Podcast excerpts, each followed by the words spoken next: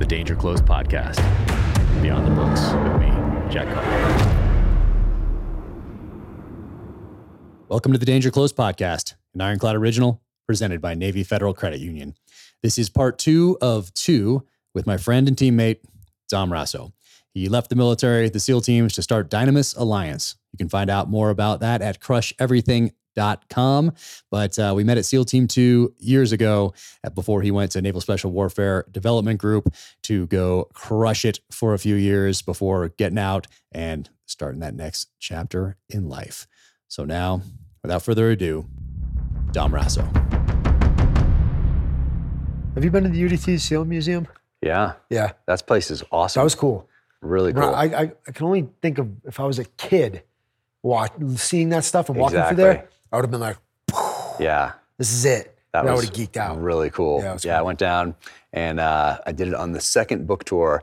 I hadn't been there. I did a book signing fairly close to there, and um, Rick Kaiser was the uh, he's involved somewhere up top. He's top. still there, yeah. Yeah, he's up there somewhere, somewhere managing that thing. He, I think he did an incredible job with that place. Now a few other people are are involved as well, but um, what a amazing museum. And if you're, I, I had that same thought is that uh, if I was a kid, if I was nine years old, 10 years old, 11 years old, even coming to this place, or even younger, seven, eight, nine, uh, I would 100% ha- want to be a SEAL, but I already did at that point. But what an experience. I would never forget that. It was, it's such a, a cool spot. So for anybody listening, should totally check that place out. It's a little off the beaten path, tiny bit, but not much. I mean, you just got to make a make a plan and, and go and check it out It's and worth spend. it. Yeah. If I was still geeking out in there today, then I think anybody else would geek Yeah. out. But I appreciated Yeah. to become a SEAL. You know, they had all the latest gear in there. I was actually blown away by some of the gear that was in there. I was like, "Oh, it's pretty cool." Yeah, That and you walk got- through the history, and you, Yep. can, you can trace the whole history, and you look at that gear and how it's morphed over time. Find out why um, why we're called men with green faces, why it's called the frogman, why all, where all these things came from.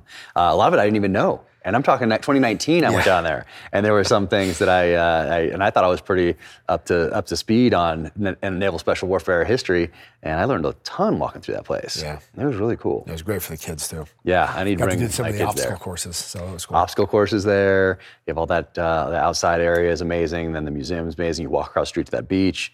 It's a it's a great spot. But uh, speaking of gear, uh, at some point along the line, uh, at your time at that command, you start coordinating with these companies out there to get that quicker turnaround, and eventually it becomes a business that gets signed off on by the command, Right. Um, which uh, wasn't abnormal No. back then. Uh, people might today say, oh, after what's happened over the last 10 years, uh, when things kind of hit a tipping point and everyone lost their minds for a bit, not everyone, certain senior level leaders lost their minds for a little bit. That's correct. Um, uh, but it was fairly normal out there for guys to be doing things. And this was just made sense. Yeah. It seemed like you had guys who were passionate about gear, who are already helping these other companies out there that are now, now not just uh, doing those turnarounds on gear for your team, for your command, but for other commands, for law enforcement agencies, for the uh, for citizens. Uh, and so you guys form this this business that gets signed off on by the command, and you do that for a few years, or how long is that going on? Uh, did you talk to Mark about this, by the way? I did. on the podcast. Uh, we, I don't think we called we took we, I don't think we saw, called it by name. Okay. But we talked about business, Yeah, yeah. I was just curious because. I was curious how much detail you know you guys went into, and it's it's something that I really haven't talked about because part of it was being a pioneer Yeah. at that point for what we were doing here, and I like to I like to lay the groundwork of understanding why we were doing what we were doing, because if you don't look at it through the right lens, I think it can be misunderstood. Yeah. And perception clearly is reality in a lot of cases, mm-hmm. especially being in the military or a high level position or an overt type of career.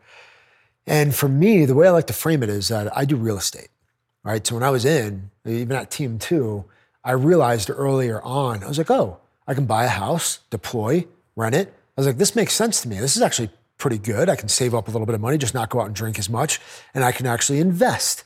So that made sense. That was my passion. And when you're not doing anything else, if you're not actually in the job or, or at the command or actually deployed, and you're sitting around during the weekend or your off time, that's how our brains are working. What else can I get into? What other hobby can I take on? What other investment can I get into? And naturally for me, I always love gear. Like anytime I, I do something, I'm either working on my own gear or I'm designing something. And we had a bunch of guys that were really pioneering the whole idea of what it meant to work with a modern day vendor and really bring that product to fruition. Well, we weren't doing it all the time for the active duty purpose. We found an opportunity to do it as a hobby. Like we have extra time, let's see what we can do here. And there was opportunities that would open up um, for things like you said, people needing required things that didn't have the skill set to be able to build them. Um, whether it was for somebody in the military, law enforcement, or even developing a bag better for somebody mm else or developing a light better for somebody mm else. And we were very, very, very careful earlier on not to have any conflict of interest. Right. Clearly, the most important thing for us was being at the command and, and operating at that level. And the way we are for our, our reputation and our brotherhood, we would never want to put that at stake. That wasn't something we wanted to risk. So this was a hobby this was an opportunity for us to invest and to do something outside of the, the command. And I think that that was a cool aspect of it. It was fun for us. We were intrigued by it. We had a core group of guys that were really good at designing stuff. And I learned a lot, you know, working with guys like Mark, working with guys like uh, some of the guys. Yeah. One of the guys actually isn't here anymore. Um, but that also taught me a lot about what it means to be an entrepreneur yeah. and to work at this level. So even before I was out, that was right. I was working on different pieces of gear, things that I really enjoy doing. I would spend all my time off on the weekend tweaking other things for other people, but enjoy doing it. Yeah. So yeah, it was it was interesting, you know. Yeah, that was that was cool. I remember when you guys were, were doing that, and then uh, and then guys were a lot, a lot of guys were just doing that. You know, it was very natural. You go to let's say Shot Show, and uh, all of a sudden sitting down with somebody who designed a piece of gear that you used downrange, uh, not even uh, put together in like a meeting it just kind of happened like oh you did this because you're meeting so many people and you're shaking hands or whatever and you're having drinks and a lot of guys went out there to check out new gear a lot of guys went out there just to have a great time because it happens to be in vegas uh, sometimes those things combine um, but uh, all of a sudden you're talking to somebody who is a designer or a project manager at a company who doesn't have any military experience maybe or maybe they had it a while in the past and you find out wait a sec you designed the you know x y or z? I used that on my last deployment. Dude that was awesome thank you or i used the last deployment and you know what? If you tweak this one little thing or here's what guys are doing. Yes. what we're doing with that piece of kit is we're doing this to it.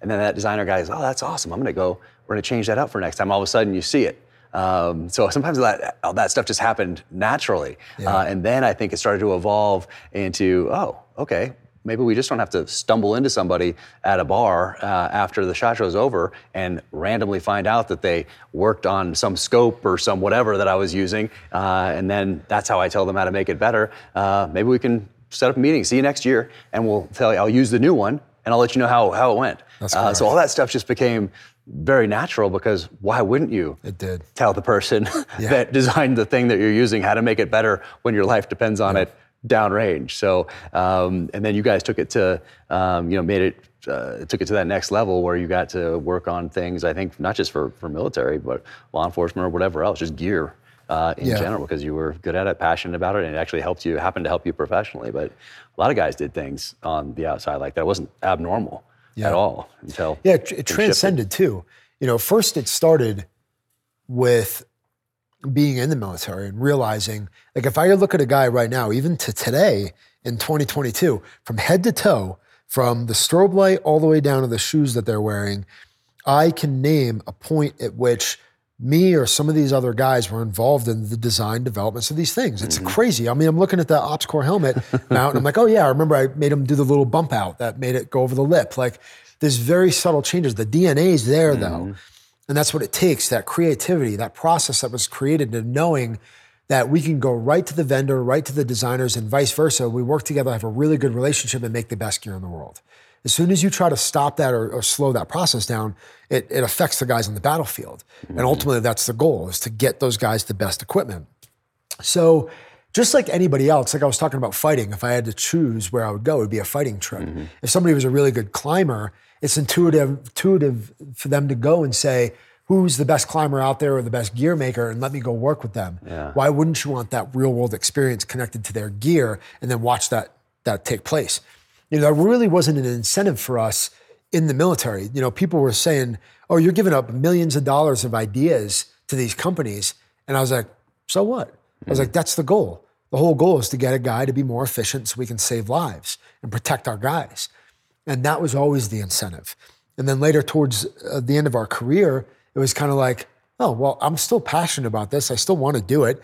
Just like you would go climb or you would go ski or you would go do something else. I like playing with gear, you know. So it just ended up being a side project and a side hobby. And like I said, that whole idea of like we had a business uh, built around that was because we were passionate about it. Yeah. And we were pioneering that idea. Like, hey, is it cool if we do this? Because we like doing it, you know? Yeah. But and you guys got it signed off on. And then, of uh, you know, of course, when No Easy Day comes out, things shift, and that Mark's involved with your company. or- So and explode. Explode. Yeah. So Oh, uh, and. Mark and I talked about this when he was on the podcast. Uh, you know about them going after anyone that he was associated with to put pressure on him because now he's out. And so how do you put pressure on someone that's out? Well, you go to their friends who maybe they're still in, and you can apply pressure there to get that Mark to take an action that you want. Yeah. me and a, and a handful of other people. Uh, yeah, that's another crazy part of my journey, right? Um, you know, Mark and I are are great friends, you know, and for a while we did a lot of cool stuff together. Uh, but when that happened, it was a very interesting moment in I'm sure both of our lives where we were navigating through this uncharted territory in a lot of ways. And there was, there was some unnecessary pressure and hunting going on for the wrong stuff, Yeah. for the wrong reasons. I mean, I remember sitting there and having people, I won't go into too much detail. I got to be just, I yeah. got to navigate this, but I'm sitting around other people that are essentially trying to figure out how to get him in trouble, right? And they don't know how close I am to him. Mm-hmm. And I'm sitting there and I remember like, man, these guys are going to the nth degree to try to persecute him. And at the end of the day, what they're saying is completely false and not true. And so they basically ended up going down on a witch hunt about all these different aspects of, of who he was, what he did, uh, what we were involved in. And it was kind of sad to see. It was a little, it was kind of discouraging in a way where it's like, man, is this what we've deduced ourselves to to get to this level where we can't look out for another guy? You know, no matter who you are in this community, I believe that there should still be some type of a connectivity. You know, if it mattered that much then, it should mm-hmm. matter that much now. And to be able to have that open dialogue. Now, I can't tell you how many times I tried to open up dialogue and I was completely just shut down because somebody didn't want to hear it. Yeah. And they totally missed the idea and the point of which I was trying to bring up. And I think with that closed mindedness, that's kind of why I was led to just say, you know what? There's there's a better way for me in this world to continue to grow and increase in what I want to bring to the table. And I felt like there was a lot of areas where it was like, why didn't I do 20 years? Well, because I really feel like I was hitting a glass ceiling Yeah. in so many different areas of my life, uh, both tactically, professionally, and personally. I think that was a big decision, a big factor that kind of was the spark of this is getting kind of ridiculous. Yeah. And then there's a whole nother aspect to that, the helo going down, my mom passing away. And it was this perfect storm for me a- at, that time. It was all happening at the same moment. Yeah. Um, so it was very, lot of pressure, a lot of unknown, a lot of like, what is happening? Super surreal to look back on. But Right. When you look at those those three kind of seminal events um, and take them individually, um, it was like I, I got very discouraged when I saw how uh, Mark was treated and how the community, 100%. uh, and how was, especially you know not just from the senior level leaders who dictate some policy and feign outrage or maybe become outraged. Um, who knows? Um, but from some senior level enlisted guys who are, oh, what have you been doing for the last 10 years on the weekend? Out there at Blackwater teaching tactics and whatever. And all of a sudden, now you're getting some guys that are a little more junior to you that maybe not be Master Chiefs, that maybe aren't Master Chiefs, and you're busting those guys for something. I don't know, just that hypocrisy thing has always gotten me. Um, that, that side, that I just, uh, and I saw a lot of that in that situation from some people that uh, I would have hoped not to see it from. That I, I would have hoped to see them stand up and uh, maybe help a friend that's hurting or whatever it might be. But instead, they turned, maybe just pretended what pretended that uh, what they'd been doing for the last 10 years, five years, whatever, 15 years, uh, they hadn't been doing perhaps. And now, Yeah. kind of do as I say, not as I do. So there's a lot of that going on in that time frame. But did you see that? And then was that something that uh, added to your decision to get out? Yeah, a hundred percent it did. But you know, when, when you look at that the leadership and some of the the hypocrisy that was going on, you know, I always make it a point to kind of remind myself first, and then outwardly remind, you know, because we're we're talking to people and we're discussing this this this subject, is that the organization, the unit itself, is as amazing and fruitful as it's been in the past and what it can continue to do in the world. I never want to lose sight of that. Yeah. You know, because some of these guys, from a bad leadership perspective, made some bad decisions. I'll always, because I know what it did for me and I know what it continues to do for people, in a sense, protect the sense of brotherhood and it te- protects the sense of that unit that's that's there. God's obviously his hand is working through so many of the amazing things that have happened for the good of the world mm-hmm. to be that shield. But I always want to make a point to say that because just like I always talk about the church, because there's bad guys in the church, doesn't make me hate the church. Mm-hmm. It just makes me understand that there's mm-hmm. broken men, there's men out there that aren't going to live by these things. And it is disappointing. It is discouraging mm-hmm. because I've seen guys that I respected be like, man, you got to be kidding me. At this moment of pressure, at this moment of scrutiny, you're going to fold. You know, that's the sad part. Um, but, you know, each one of those events culminated to making that decision. Um, there's so much to talk about uh, to make that decision for me, uh, both with, you know, Mark, the book, the point of where, where I was in my life, the helo and, and my mother passing away it all added up. It was a big math equation to be like, it just pointed to that direction. Um, even, you know, my brother, which was living up north and was living with my mother, and, you know, when she passed away, that influenced me to make the decision. Yeah. So, yeah, it was just a, it definitely, definitely helped me make that choice. It wasn't hard. And then you add politics on top of it. You know, I was out there, you know, you talk about the three types of guys that are in the teams. It was the guys that were there before that, never, that hadn't done much war kicked off, like, this is great. And when it got back to being normal, they're like, oh, well, just back to the way it's supposed to be. Mm. And you had guys like me that were super spoiled, hit the ground running, and I was shooting at people my first deployment. And then when it was slowing down, I was like, this is this sucks. like, where's where is this? This is where we're supposed to be. Right. And then you have the third guy, which has never done any of that, and he's looking for the war. He's looking mm. to go on the hunt, and nothing's happening. Yeah. Uh, but ultimately, I felt like because politics started to play a factor in it too, I was just like, this just isn't the right place for me. Mm-hmm. You know, how many ops are we going to go on per year? You know, that the politics hands are in everything that we're doing. You know, I feel like the, I felt that political pressure come down. Like, what are you guys up to in here? And it's just hamstringing our ability mm-hmm. to perform. I hope that that's been fixed o- over the past several years. Maybe, maybe not. But that all led to me making that decision. Yeah. What was that? Was uh, did your mom pass away first? Was that before all that? Was that the first so culminating event? My mom passed away right around the time that the helo went down. So basically, my mom had cancer. I had never stayed home from a deployment before, and when I found out she had cancer, I didn't know much about cancer. I'm like, Mom, like, what's going on here? Like, do I go with the guys or not? And you know, not leaving is a really difficult choice. It's not something, especially guys that want to be in the fight, want to make. It was one of the hardest choices I've ever made professionally, um, especially when you know guys are looking at you like you're not coming on deployment. And they but made I, you that. Did they make your leadership put that on you?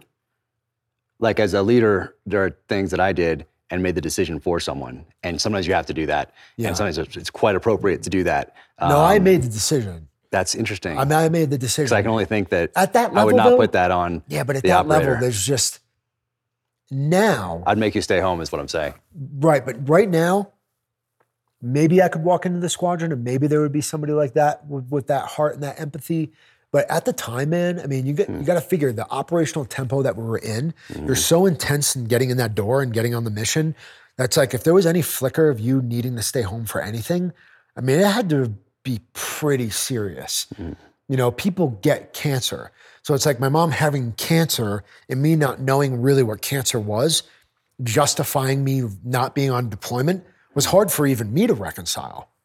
And it's, I had to ask my mother, like, hey, mom, like, how serious is this? Like, is this like, are you going to be here? Is this going to be healed? Are you going is this going to be terminal? And she was probably pretty wishy washy with me too, mm. not necessarily knowing herself. And then when I kind of asked her one day, and I was like, Mom, like, you got to be real with me here. Like, I got to make this decision. And she just looked at me and she's like, it's pretty bad.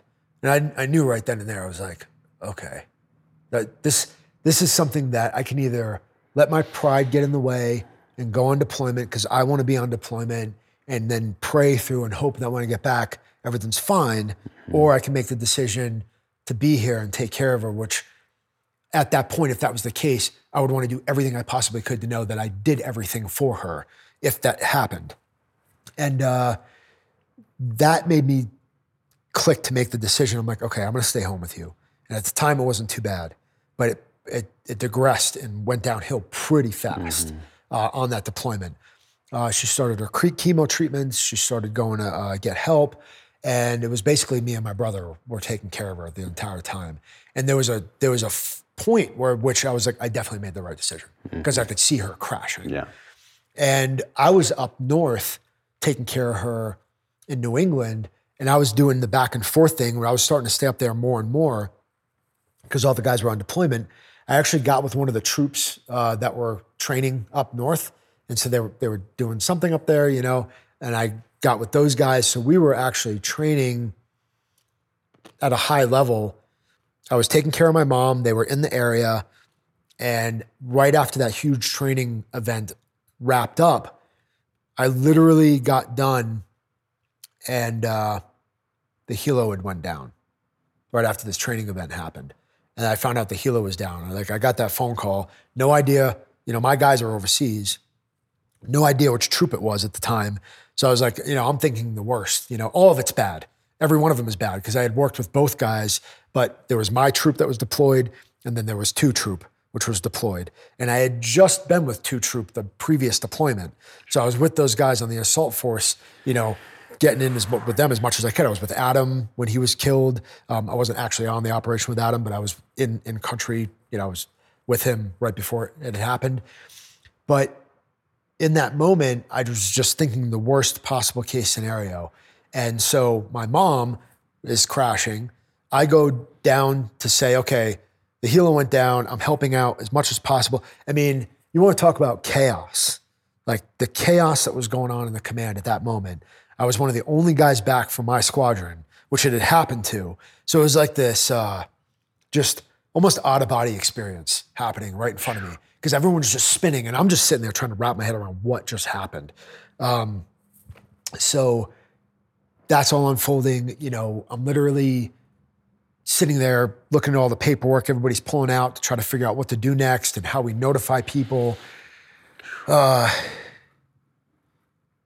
yeah it's hard to talk about that this stuff, but I would say uh, the toughest decision of that was when they didn't really know that I was part of the squadron because I had people just and they were just doing their job. It's like I don't blame anybody, but then getting you know the piece of paper put in front of me, kind of smacked on the desk, almost like, hey, like you can can you uh, help us out and figure out you know who you're going to notify? Like that was just crushing. So I did I did what I could, and I you know tried to prayerfully. I think uh, with some collaboration, I got some help in figuring out who to choose. Um, and so that was the start of that whole process with the helo. And then knowing that it happened to all my guys, and then really goes into almost like a black, I blacked out on a lot of this stuff, almost like not blacked out, but you know, yeah, yeah. went into a gray space in my life. Uh, I decided that I'm going to deploy.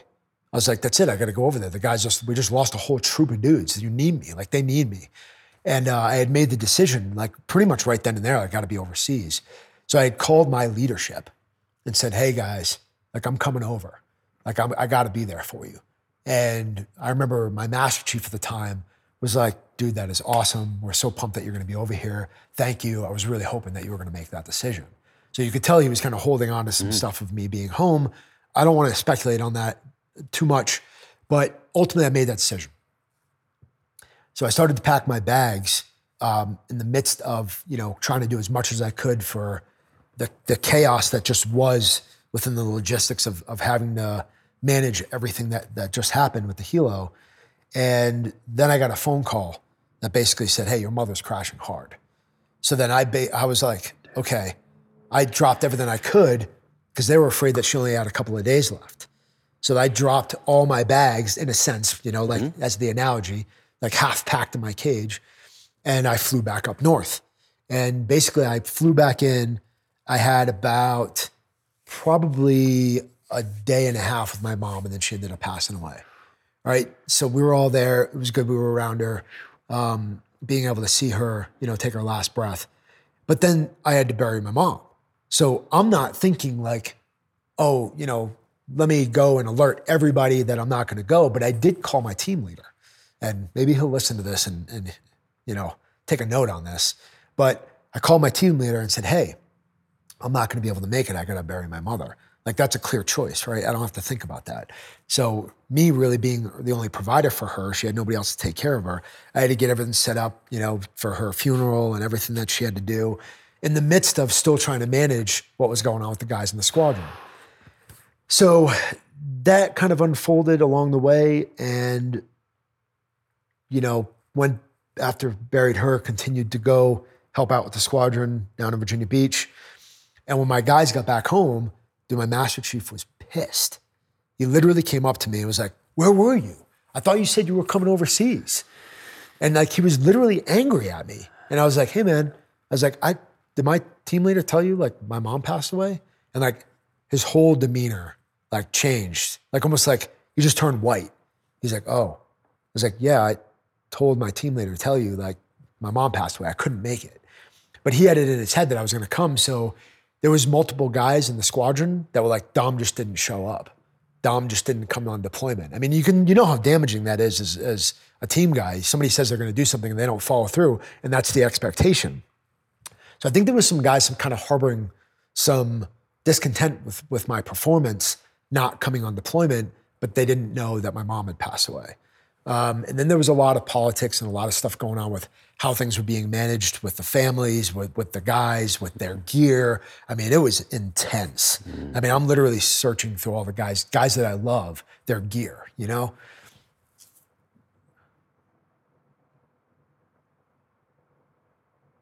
So, you know, that that journey kind of all just was together that, that, that all was happening. Meanwhile, even so, the book, right, kind of around the same time frame of kind of transpiring and, and some of the stuff that was going on.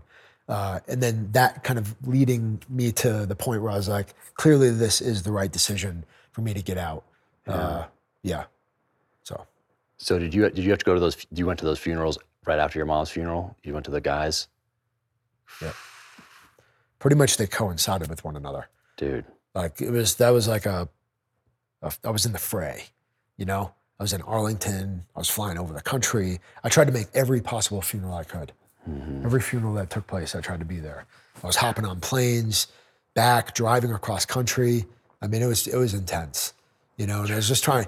I did my best to just be a pillar, mm-hmm. you know, because some of the guys were gone, you know, and uh, I was the only dude that was not the only dude. Obviously there was multiple guys there that knew a lot of people because of our community. But as far as people being deployed mm-hmm. like i was the only guy that was back to each one of these funerals. So i'm literally you know i knew all the dudes from two troop you know? So yeah, it was intense. Man yeah i remember i was deployed at the time so i did you know we, we stayed deployed obviously um, when that happened. But um, man so you through all that and i can only imagine the after effects of coming out of something like that uh, from your mom to all those funerals. And then you take a breath maybe on the other side and then what happens? You decide you haven't decided to get out yet. Do you deploy again or do you no i didn't deploy. After that fact i ended up taking a, a position at the command.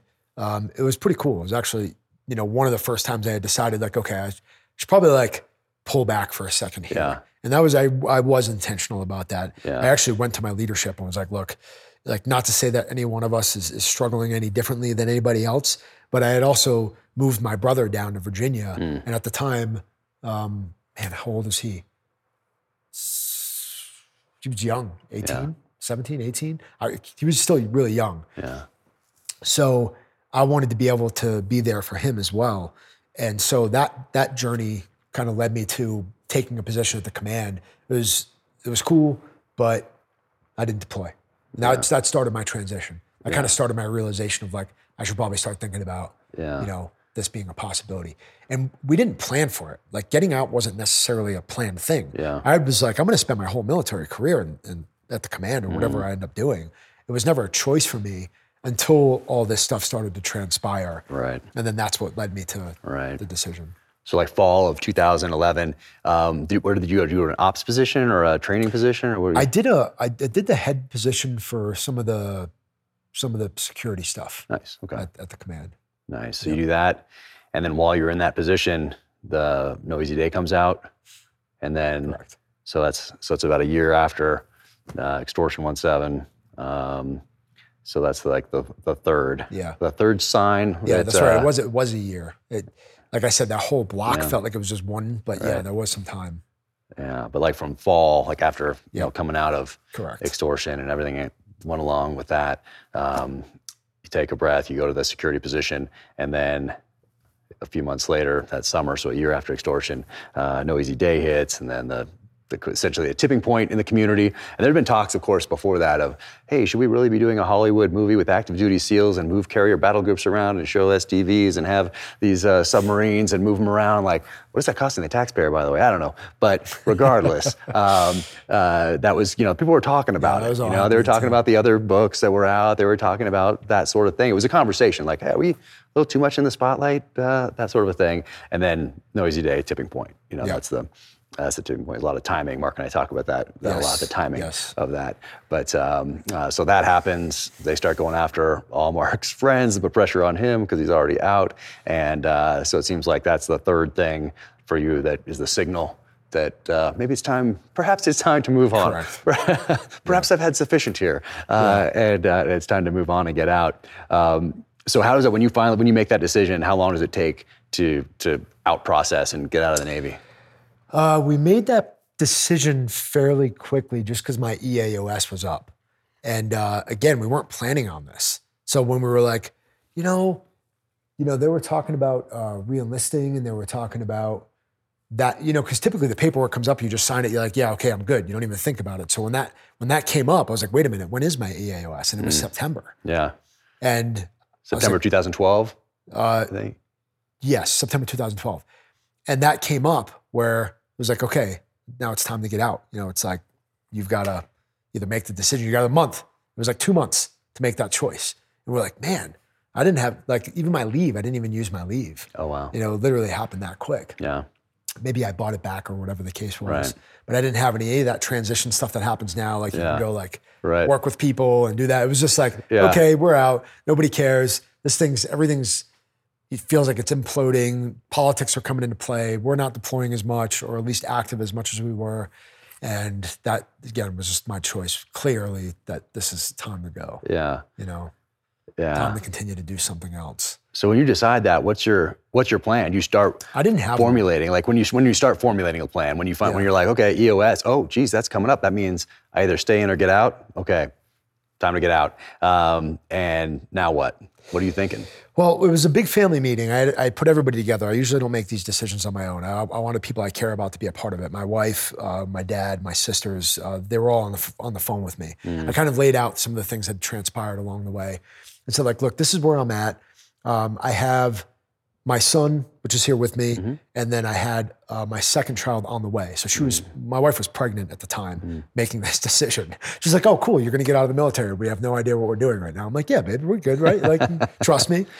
And you know, along the along the way, we had collectively made that decision as a family. Like, okay, let's do this. Let's get out. We're going to figure it out. A lot of faith mm. in what that meant for me. And along the way, just one thing happened happened after another in the right ways. You know, and, and being adaptable and being in that entrepreneur entrepreneur, I figured that out. Uh, working with several people, obviously a big part of that was working with the NRA. Uh, really enjoyed a lot of people. That was all. That all happened because of relationships. Yeah. That all happened because of people that I care about, people that I that I loved and looked up to and respected. Uh, Rick, you know, so many people that were just an influence on me uh, as far as being a patriot and really standing for our values. That was an area where at Shot Show we just simply had a conversation where I was like, "Hey, I wish I could do more." And this was literally the January after I got out, which was September, you know, a few months later. Yeah. And they're like, you know, we might have this position that we're starting to do. They had Colion Noir. Yeah. Uh, they had either he was or I was the first person that they had picked for this whole freestyle network. Yeah. Might have been him. And then that was the spark to this whole new campaign that they wanted to do. Yeah, and Kind of- Amy's in there too. Amy Robbins is in there. Amy's, Amy Robbins is in there, uh, Natalie Foster, and some great people came along the way. But they were like, we might have this thing where you could help us out. I was like, well, you know what? I know the Second Amendment is under attack. That's really important to me. I see how important it is now, even more so, getting out of the military. So, what can I do? And that's what I asked. And then they eventually led me down this road of like, well, you know, you can go in front of the camera and start talking about this. And I was like, I have no idea what I'm doing. Right. No clue. I mean, literally the first time in front of the camera, I was so nervous and so like out of my I want to. I want to watch your first one because Oh, they were all great. The ones That's I've seen are all so great. raw. They're still so good. Like Yeah. I'm sure people can find them on YouTube or whatever. But um, like they're so good. Like you're in there and you're like, boom, lay out those points, and like they're still good today, and they're still applicable. Obviously, Yeah. probably even more so today. Um, but I thought those were fantastic. I'd like to see the first one though. I don't. I, gotta, I don't know if I've ever seen like the first one or was aware of the I'll have to one. dig it up. I'll have to dig it up. One of, one of the first videos I did. You can definitely tell. But that journey was really intriguing me because I had to educate myself. Hmm. I never want to go on camera or say something without knowing mm-hmm. and educating. So I dug into the Constitution. I dug into our values. And man, what I didn't know. And hmm. that's the thing that I really opened my eyes is like, are we doing that for our kids? Are we really making sure that our kids know the Constitution, to know our values, to know that most of the guys that started this country were Christian men that came over here because of differences in values, to try to come together, to work with one another? Like, these are ideas that I just started to become profoundly aware of hmm. and apply to everything that I did. So I'm glad that the videos still have an impact because I tried to keep them principally based. Right. I had so many people trying to influence my, hey, talk about this? Talk about this. Uh-huh. Hey, this guy um, said something on the news yesterday. I'm like, I don't care what people say on the news yesterday. I'm not trying to pick a fight just because it gets likes and views. I'm here to talk about the truth. And believe me, I've said things that I'm sure could have been refined or said even better. You know, we, we all do. We have a, an evolution and a path we're on. But it led me to really educate myself on our history, on our values, and why we're here. And I think that that was the best part about that for me. Yeah. But I got stronger in that, and I really started to make a good impact working with them, and that that was cool. That that kind of helped me understand the world a little bit more from both sides. Okay. Does that give you a little breathing room to figure out dynamis or next steps or what you want to do because it you're did, doing something? You have a, oh, okay, I'm going to do this for a little bit, and what else can I do? Like, is that, how, how did that uh, evolve? How did dynamis evolve? I kind of knew Dynamis was going to be a thing because I had already. My wife wouldn't let me name my first son or my second son Dynamis. She's like, absolutely not. Uh, but it means the will to fight. Uh, my buddy Drew Sheets. I don't. Do you know Drew? no. at all. Um, one of the most warrior type, aggressive in a good way, team guys that I've ever worked with. We went to BUD/S together. Always mirrored him as a as a leader in how we need to move when we fight, when we shoot. Um, really respected him. So he told me about what the will to fight meant and that it was dynamis. And some, ever since that day, it stuck with me. So I was going to do something with the name. And I eventually knew I was going to start a company of, of it. And I've always enjoyed being that entrepreneur. So along that way, along that pathway of working with the NRA, I kind of just was still tinkering. I was working with Winkler, saying, "Hey, I'd, I'd mm-hmm. love to come up with a blade with you. I'd love to partner and, and try to figure out what I think the best fighting blade in the world is. Let's try to build that." Yeah. And so we just tinkered around, and hundreds of molds later, after using Play-Doh in in uh, my kid's Play-Doh kit, figuring out what the handle was going to look like from a forward and reverse grip. I mean, that was born. You know, Yeah, I mean, this thing is like the perfect fighting blade. Like, I love this thing right here. And uh, so this is the first blade that comes out. I remember when you, you hold this for the first time, you're just like, hmm, okay. And so many people have been inspired by this, like knife makers. Uh, I, I get people all the time that are just starting out, like in their garages. They're passionate about this knife making thing. Maybe it's like a, a side hustle, but they want it to be their main thing. Sometimes they're veterans, sometimes they're not, but they always mention this. And Yeah. maybe it's because they know they we know each other, but I don't think so. Uh, I think they already because this has been around for a while. Um, you know, before anybody knew who I was, uh, and they are all inspired by this design. Yeah. right here. They always make a point to to tell me, which is really cool. It is really Uh, and They're not copying it. They're just like inspired by it, you know, which is a, a different deal. But that's it's humbling because you know being in the mode of like I just genuinely want to make the best fighting knife in the world. Mm-hmm. That's what I'm passionate about, and for it to come out that way and still ring true to right now, and have guys because I've had guys mention the same thing. Hey, the thumb wrap or the way the back is or the way the ergonomics are. You know, I really did try to make the best forward and reverse grip fighting blade that I possibly could. Yeah. So it's cool to hear that that guys were inspired. And with all the blades that have ever been made in the entire world, to have that still be the case is just really it's humbling, right? It's just it's cool. yeah, no, that's really It's kind of like what you're doing in the book industry, setting a Well, new path, Blazing a yeah. new trail. There you go. there you go. Trying to move the genre forward, you know, a little bit each time and and get better each and every time, which is also part of this evolution of the blade because you have this and then you're like, okay, well, I got that. What about something a little little smaller? And then uh, Razorback. Yeah. Right here. The original blade, that's kind of like a rite of passage blade. That- Yeah. that like that's like the OG Right. original, the fighting blade. But there is certain needs, and that's where the compact blade comes in.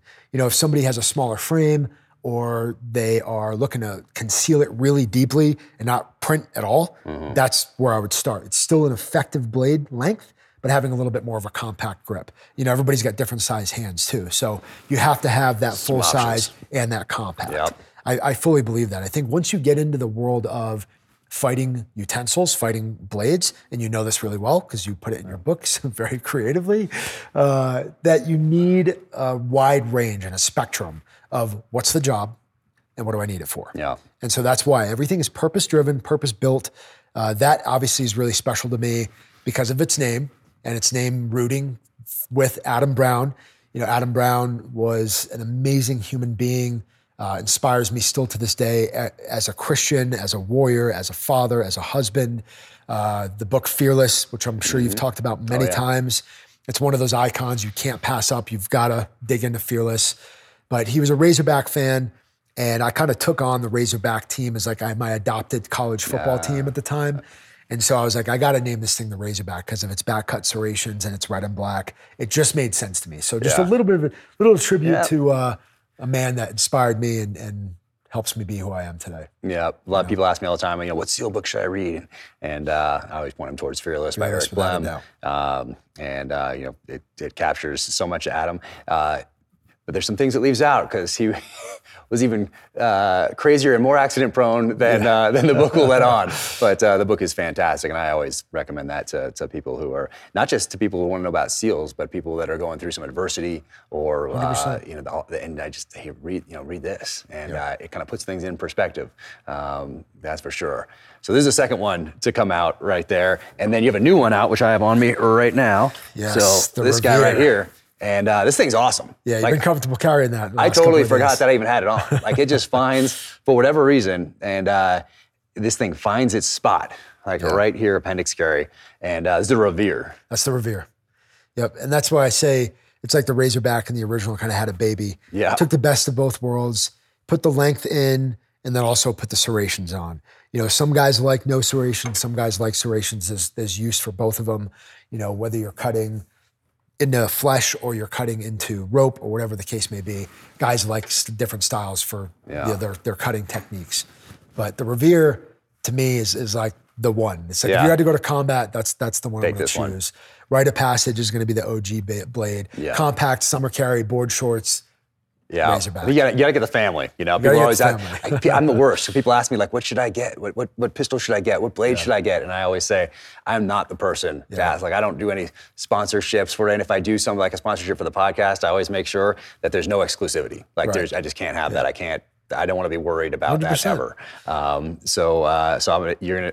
I'm the worst person to ask because I you've seen my safe uh, or multiple safes. Uh, you've seen like the knives all around the house. Like you can't like take a few steps without stumbling over one.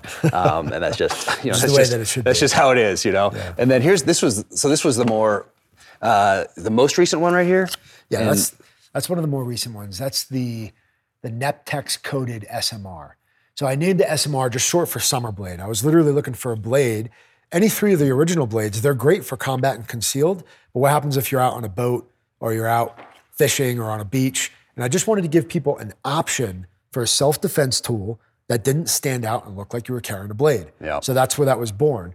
You know, I put a lot of time into understanding how you would be able to grab it from a gross motor standpoint, what the grip felt like, and also the blade design. Being able to cut, being able to have back cut. Yeah. Uh, I think the most unique part of that is the fact that it has a pry tool slash bottle opener on it, and it's just cool. Yeah. I've had a lot of guys out there complain or like, I don't know why it's on there. But my thing is always like, you know, buy it. If try it. If you don't like it, you can.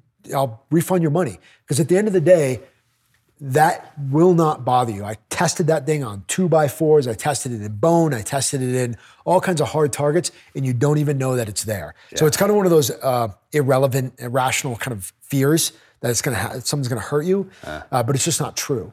And then the coating, the Neptex coating, Yeah. which is what we're using more and more and more on our combat flathead, Yeah. but it's a saltwater corrosion resistant coating. It's proprietary, but we've worked on it for years to come up with a, a coating that you didn't have to oil anything, throw it right into salt water, leave it there for three days straight, pull it out, and it'll be fine. Yeah. The water will drip right off of it because rust corrosion's a thing to be concerned about. Summer months coming up, uh, or even in hot environments where you know you're going to be sweating, if you don't take care of your metal and your gear, your ARs, your weapons platforms, your blades, they're going to corrode. They're going to rust. So I wanted to just completely take that away and not worry about it anymore. And you're probably going to see some more stuff from us in the future that uh, Nice. that has that coating on it. So Yeah. any any water stuff that you're doing, that that's that's the coating. Yeah, I've never seen a coating like this until until you sent uh, me the this right here, the the combat flathead. And people who have read the books know that I'm a big fan, and people that read this next book in the blood will uh, will know uh, get a, even a little more in depth on this uh, this tool Yes, right here. yes. Um, I have the originals, I have the different wraps, I have the different, uh, so I have quite a few of these, uh, and this has that same that same coating on there. That's correct. And so you totally notice it. Like you notice this is there's something different about this. What is it? And you think, well, it looks like plastic, but it's not. You're like, this is wild. It's infused into the metal. Wow. So it bonds in this machine. This machine looks like it comes straight out of Iron Man. Yeah. It's like zapping this mm, uh, blended uh, proprietary blend Yeah. into the, the metal itself. crazy. So that's why you don't have to oil it or anything. Yeah. I mean, if you were to oil that, you would you would it would be fine for the rest of your life. Yeah. You know, but that saltwater uh, resistance is awesome. And again, you just can carry that thing anywhere. Pry it, sc- scratch resistance. The coating is just doing what it's supposed to. So that's the next evolution of the combat flathead to the nth degree. There's no moving parts on it. I put a hole there so you can put a lanyard. There's jimping, the strategic uh, grip points on it. And then there's also some de- detents. If you look at on the side here, yeah.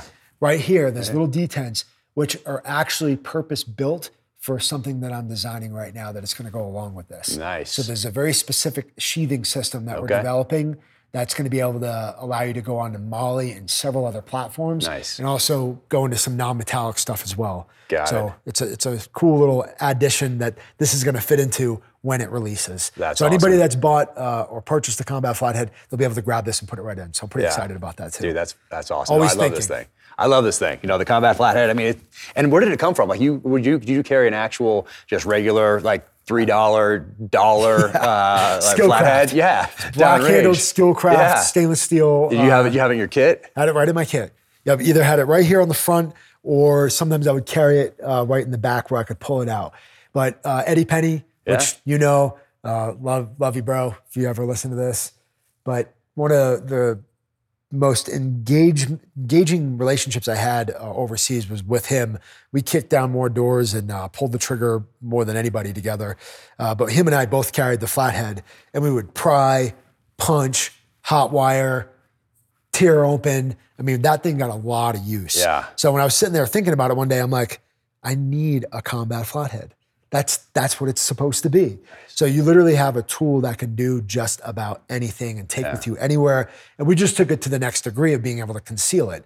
Now you have uh, a tool that's cover for action. All it is is a flathead screwdriver. But wherever you want to take this thing, whatever you want to use it for, and again, improvised environment, right? If I want to use this to be able to protect myself or do something with it, as you guys will see, uh, an awesome scene that's in this next book is just absolutely epic. it can be used. So Yeah, no, this thing's serious. I have, I have five or six of these. I love them.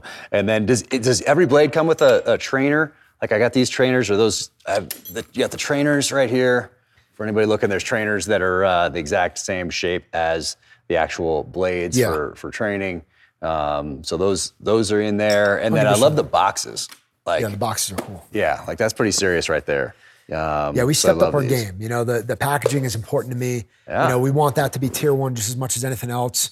And we put a lot of thought and effort into housing these things because we know people are buying these for a pass down, something to keep in the family. Mm. Like those fathers giving it to their sons or gifting them.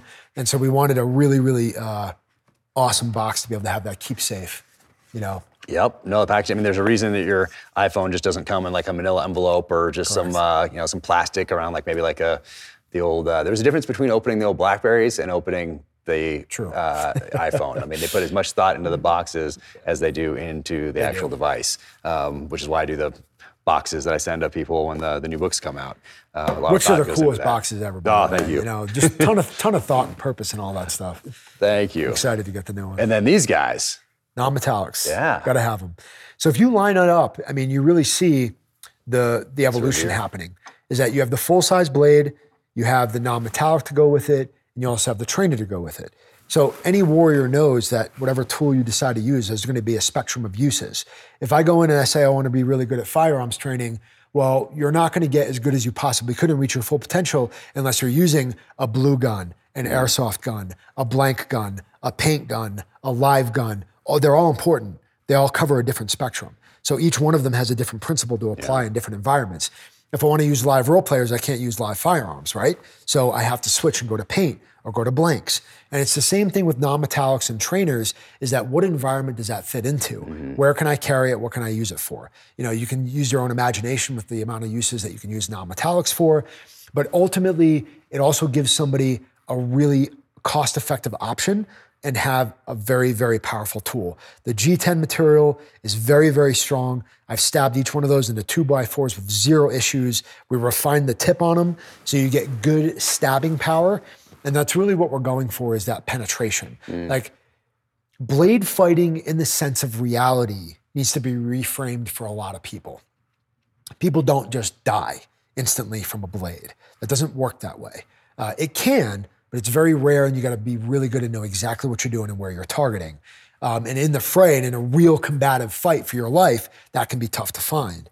So my point is, is that when you go down to real self-defense, typically I'm going for penetration and targeting and pain compliance and control, because that slicing, while it's good, you have to know what you're doing there as well. Like a, a, guy that's new to blades, you need to know where your targeting is. That way, you know that there's a difference between timers and switches. Instantly, I'm going to get more of a reaction from you if I know exactly where a switch is, mm. right? I talk a lot in my blade training programs about the ocular shot and how important it is to shut you down with that ocular strike. You can do that with that. You can do that with penetration. You can do that. So it's just it can do, it can be used for self defense, just like this can be used for self defense. Mm. But it's understanding the spectrum of the blade and why they're all effective and why you can train with them, carry them in different environments. Like opening your mind outside of that box and understanding, I carry a blade.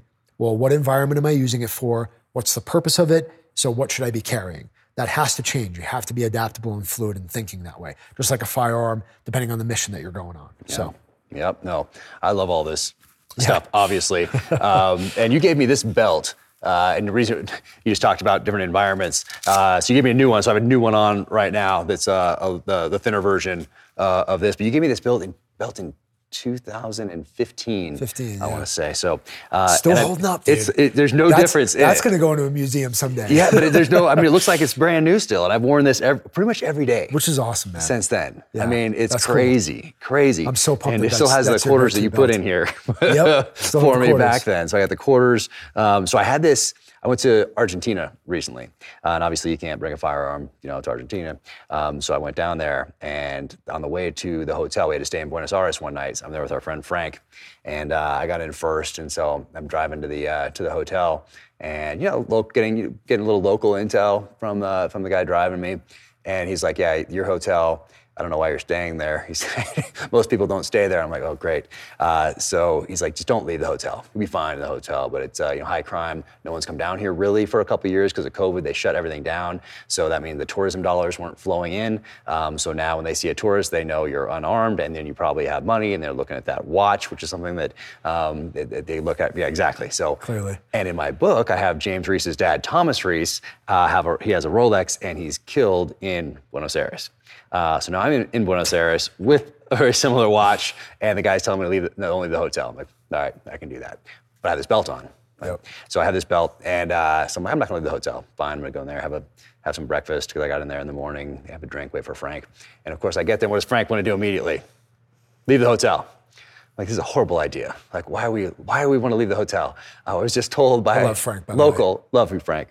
Uh, so what do we do? We leave the hotel, and uh, we have a, a tour guide that's taking us around the city, and uh, they take us to this crazy cemetery, and the cemetery is going to get worked into a future novel. It's a great place for a fight.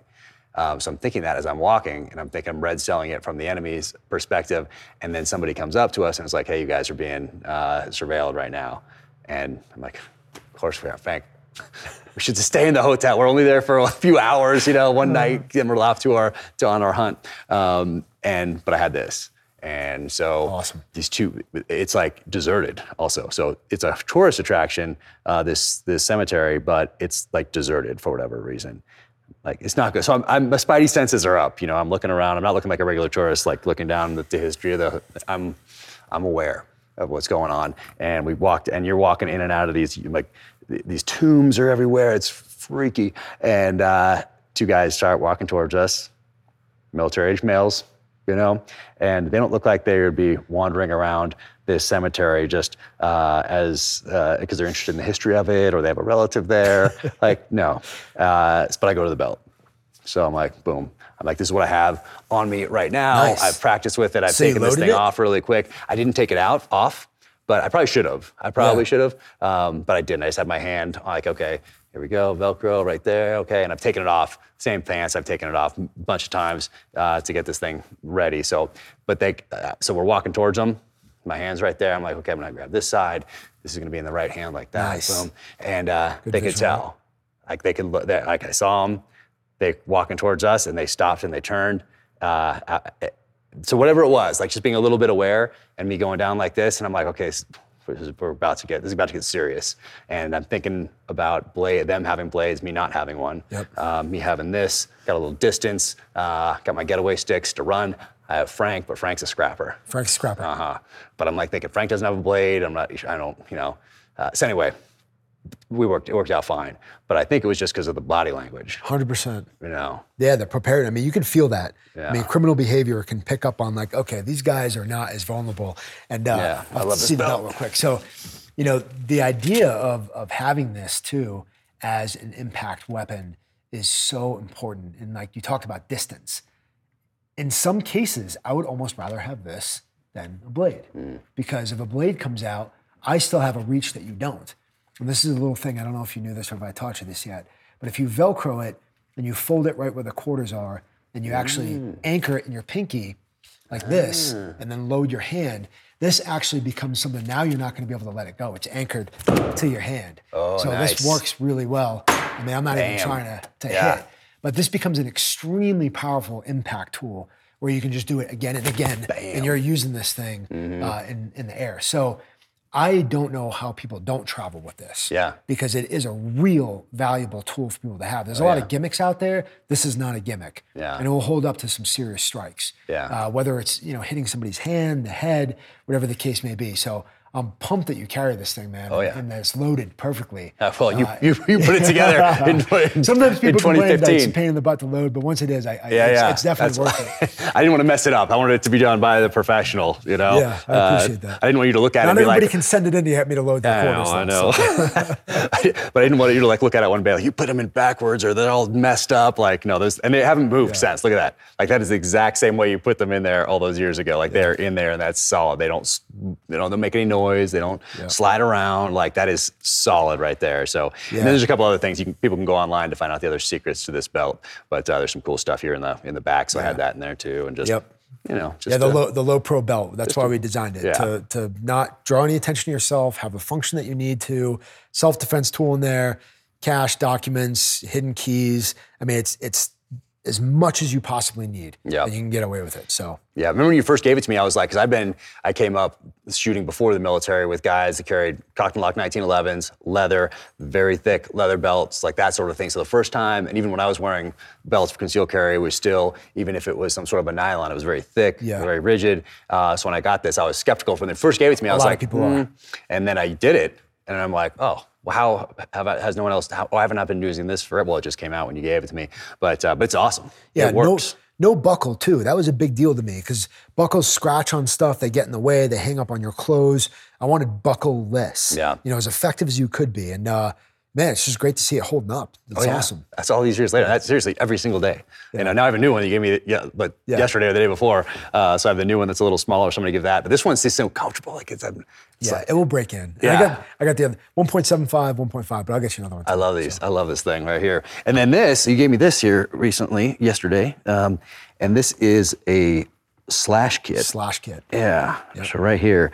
So you know, people always ask me about carrying a uh, when I carrying a, uh, a tourniquet, and uh, sometimes I post the EDC pics or whatever, and people are like, "Where's your tourniquet?" Uh, and usually it's in a, it's in a backpack because I usually have a backpack with me. Usually I have a book in there. If somebody recognizes me, I sign it and give it to them as a as a thank you. I usually have my computer in there, you know, because I'm going to go in somewhere to write or whatever. So most of the time I have a backpack with me, and that's my tourniquets in there. The blowout kit is in there. Um, usually around here I carry a bigger one where it's very easy for me if I'm traveling to not forget that it's in there because there's a because I don't want to lose the, the shears or lose my TSA pre or whatever. Right. So I can just take that thing out and put something smaller and always keep that that tourniquet. But uh, there's something in this that acts as a tourniquet. Yeah. So again, from the standpoint of of trying to figure out where can we build the thing that's going to be the most impactful for the least space taken up, and that's why we came up with the slash kit. The solo tee that's in there is is the biggest game changing piece of that. The kit itself, I believe, is the most minimalistic thing you need to be able to stop a bleed, to pack a wound, and have multiple tourniquets. Now, I don't want to, you know, advertise. I'm sure there's guys out there that are like, don't tell anybody you can do more than one wraps. But I, I did. I stopped three different bleeds with just one kit. And the main thing is that if you have kids, if you have animals, pets, dogs, or somebody with a smaller limb that's really mm-hmm. skinny, tourniquets don't always seal that wound as best as it could, especially on infants. I would actually beg to say that the tourniquet that I have, the CAT that I have right now, mm-hmm. probably wouldn't wrap up an infant at all. Mm-hmm. There'd probably be a lot of space Yeah. left. So, with five kids and that being a risk, that solo T will wrap down on a wound and wrap down on a limb really well and stop a bleed. So, that is a, a major game changer in that kit specifically. And that's why I wanted to make something compact that fit in our slash pockets of mm-hmm. our jeans and gave somebody access to a tool that you might not have your bag. You might not be able to carry your backpack with you, or maybe you're just going out in town for the night.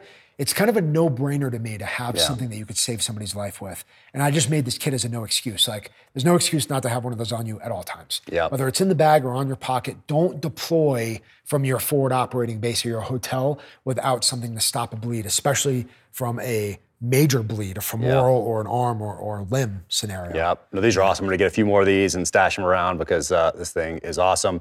And speaking of, so these are jeans. So you got me.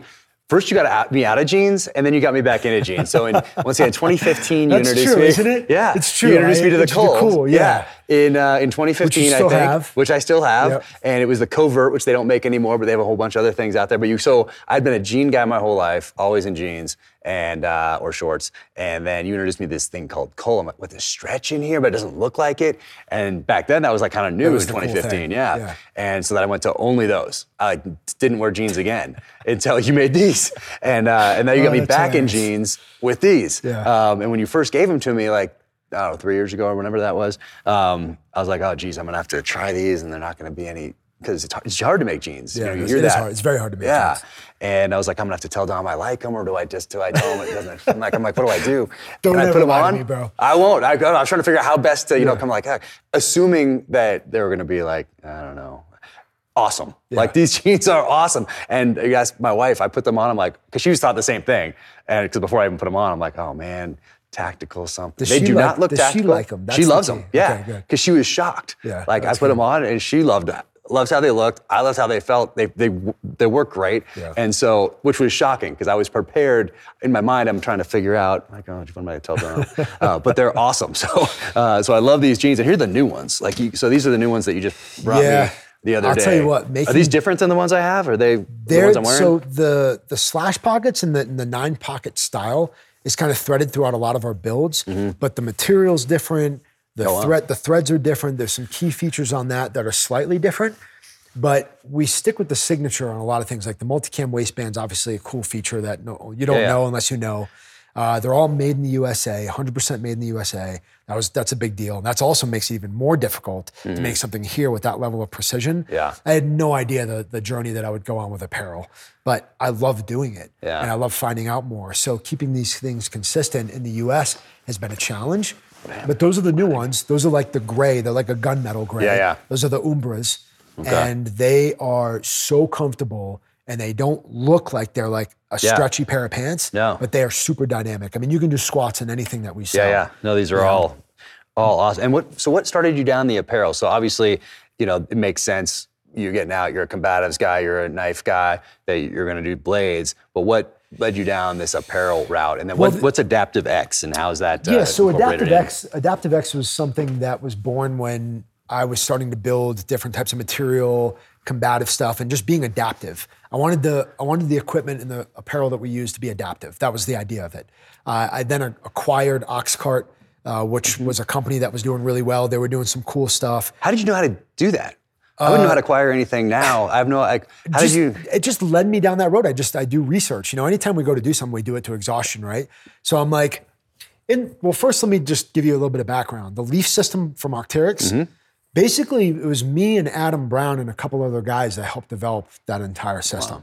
And I'm sure there was a lot of people that had their hands on it, right? But Adam and Brown and I were really adamant about working with uh, Kramer Yeah, and, yeah. and that whole crew to be able to bring that thing to fruition. So that was fun Yeah. so I've always loved apparel, and I've always loved every everything is the same to me. What socks I have on or what blade I'm carrying, they're all part of the lifestyle. Like n- none of that is separated from the other. You have to have the lifestyle, mindset, training, and gear. And when I got down to apparel, I eventually got to the point where I'm like, man, I just I don't have any pants that don't look tactical and have the type of function that I want. Mm-hmm. So I was starting to go down the road of being like, I'm just going to make my own. Hmm. I have no idea what that's going to look like, but I'm going to make my own. I actually started the money that I spent on trying to develop some of this stuff. You I can only imagine. seriously, man, I spent so much money. My wife was like, "What are you doing?" Yeah. You know, I I developed. I probably have fifty designs that just haven't gone anywhere yet, but I have a pattern for them. Okay. And I started to develop jeans, Mm-hmm. a low-vis combat, combat uniform, and several other items with this uh, third-party company. Mm-hmm. And when I did that, we eventually got to the point where we're getting ready to build, and they sent me a sample back and said, "Here's your sample of the first thing." And I opened it up, and it said it was made overseas. it was like made in Bangladesh. Okay. And I was like, I was like, is this where we're going to have to? I was like, why are we making the pattern there if we want to make it in the US? Right. And they're like, well, that's going to be really hard and it's going to be really expensive. So all that momentum and time came to a screeching halt oh, because I didn't want to do it overseas. right. Having said that, fast forward a little bit, I was still adamant about creating my own clothing and own apparel because I want to be able to live in what I'm saying I'm developing and Right. it fits the lifestyle, fits the gun, fits the the, Yeah. the hidden reduced signature aspect of things. So I started to go down the road as like, okay, if I make the best pair of jeans in the world, what does that look like? That's when Oxcart started to surface. Okay. That's when some of these key elements, there were some key relationships and things that happened along that journey. I was like, you know what? This guy's actually making a pretty good pair of jeans. Hey, instead of going and trying to do it all by myself, let's partner together. And that ultimately led me to buy his company. Wow. And I bought the company outright. Uh, we acquired all the intellectual property and everything that goes along with it. And then I started to design from the ground up with some of those patterns, the new designs that you're seeing here. Yeah. And I've since then just learned so much about materials, gear, and everything else. Um, we have so many designs in the queue, but like I talked about before, I got all these ideas in my head. yeah. I, I want to build a thousand things, Right. just don't have the funding. Yeah. And that's just the journey of Dynamis. If anybody knows what we've done, they just see things come out slowly. Yeah. And I'm on just the slow, slow Okay. quality journey, you know. But that's what is important to me to have apparel that guys can use out in town that don't look tactical Right. and still have the same level of function and the ability to be dynamic. Yeah. I mean, that's that's the theme and that's the goal. Well, they do. I mean, you've, you've hit your goal with, with all of these. There's nothing that that I, you've ever sent me or that I've ever ever acquired that uh, that you've made like this thing. I carry, carried this thing for a long time. The reduced signature trauma kit right here, Yes. and uh, you know, that fits in a pack or whatever else. Like super super easy. Uh, but all this stuff, like everything, is so well thought out. Um, uh, obviously, you red cell it to the nth degree. Um, that, that, I do. Awesome. You know, the thing that comprises everything is is the reduced signature Yeah. and the low visibility lifestyle. Because ultimately, the tactics, the gear, the apparel, we're not just one company. We don't just do blades. We don't just do jeans. It has to fit mm-hmm. in that low visibility lifestyle. You have to want to be prepared. You have to have the right gear to do it. And I want to make the best stuff in the world. I want this stuff to be tier one quality. So it all fits that. Right. You know, and there's also the IWS system, which I think you saw. Yeah. And the IWS system allows you to integrate everything into the waistband. You know, that low vis kit, that reduced signature trauma kit, you know, goes in the center of your back or fits in your kit. It just has allowed you to do, you know, multiple things with it. So Yeah. it's cool. And the holster that you gave me the other day, like this still hasn't gone anywhere. Like this thing is in there. You're not adjusting it. Like it's you know that Awesome. I mean, you forget that it's there, but you forget that it's there because it's not shifting on you. I haven't gone back. I've only gone back to check it just to be like, man, that thing is Good. not That's music to my ears, man. You know, like Yeah. the things I'm, I'm constantly kind of moving. I'm aware that it's there because I want to make sure that it's still in the right spot. It's shifting a little bit, in and out of cars, you know, picking the kids up, you know, just move, living.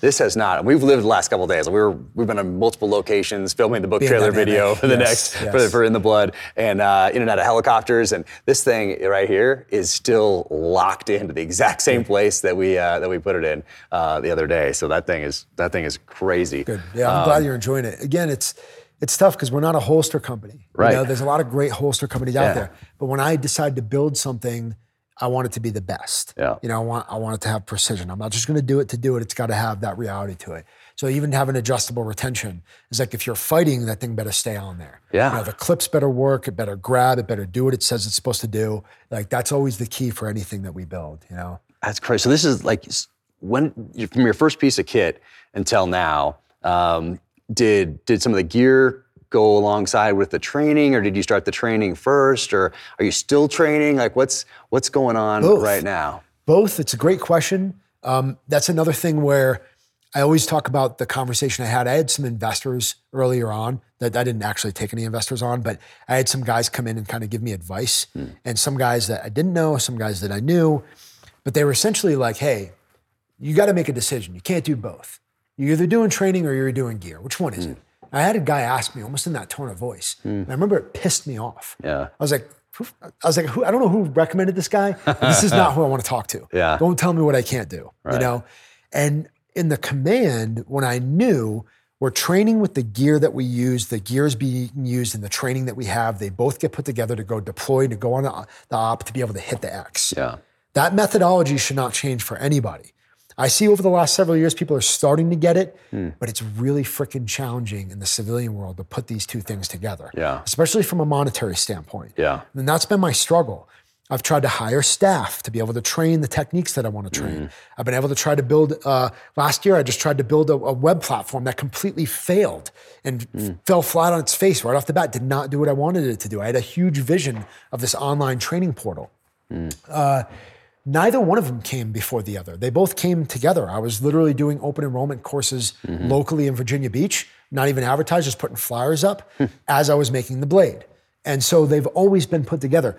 I'm going to teach you the tactic and I'm going to give you the blade that you need. I'm going to give you the mm-hmm. blade and I'm also going to show you how to rep, use the reps with it. So I don't think you should separate those two. Use an analogy of a firearm. If you go buy a firearm, it's your duty and responsibility to go get the proper training with it. Mm-hmm. If you don't, you're doing yourself and everybody around you a disservice. And that's how it is with anything we sell. Yeah. If you buy the jeans, know how to use them. If you buy the blade, know how to use it. If you buy the med kit, know how to use it. Mm-hmm. And I believe that that's true. So I still have a vision of keeping them together. I have some online training platforms that I that I uh, I'm using.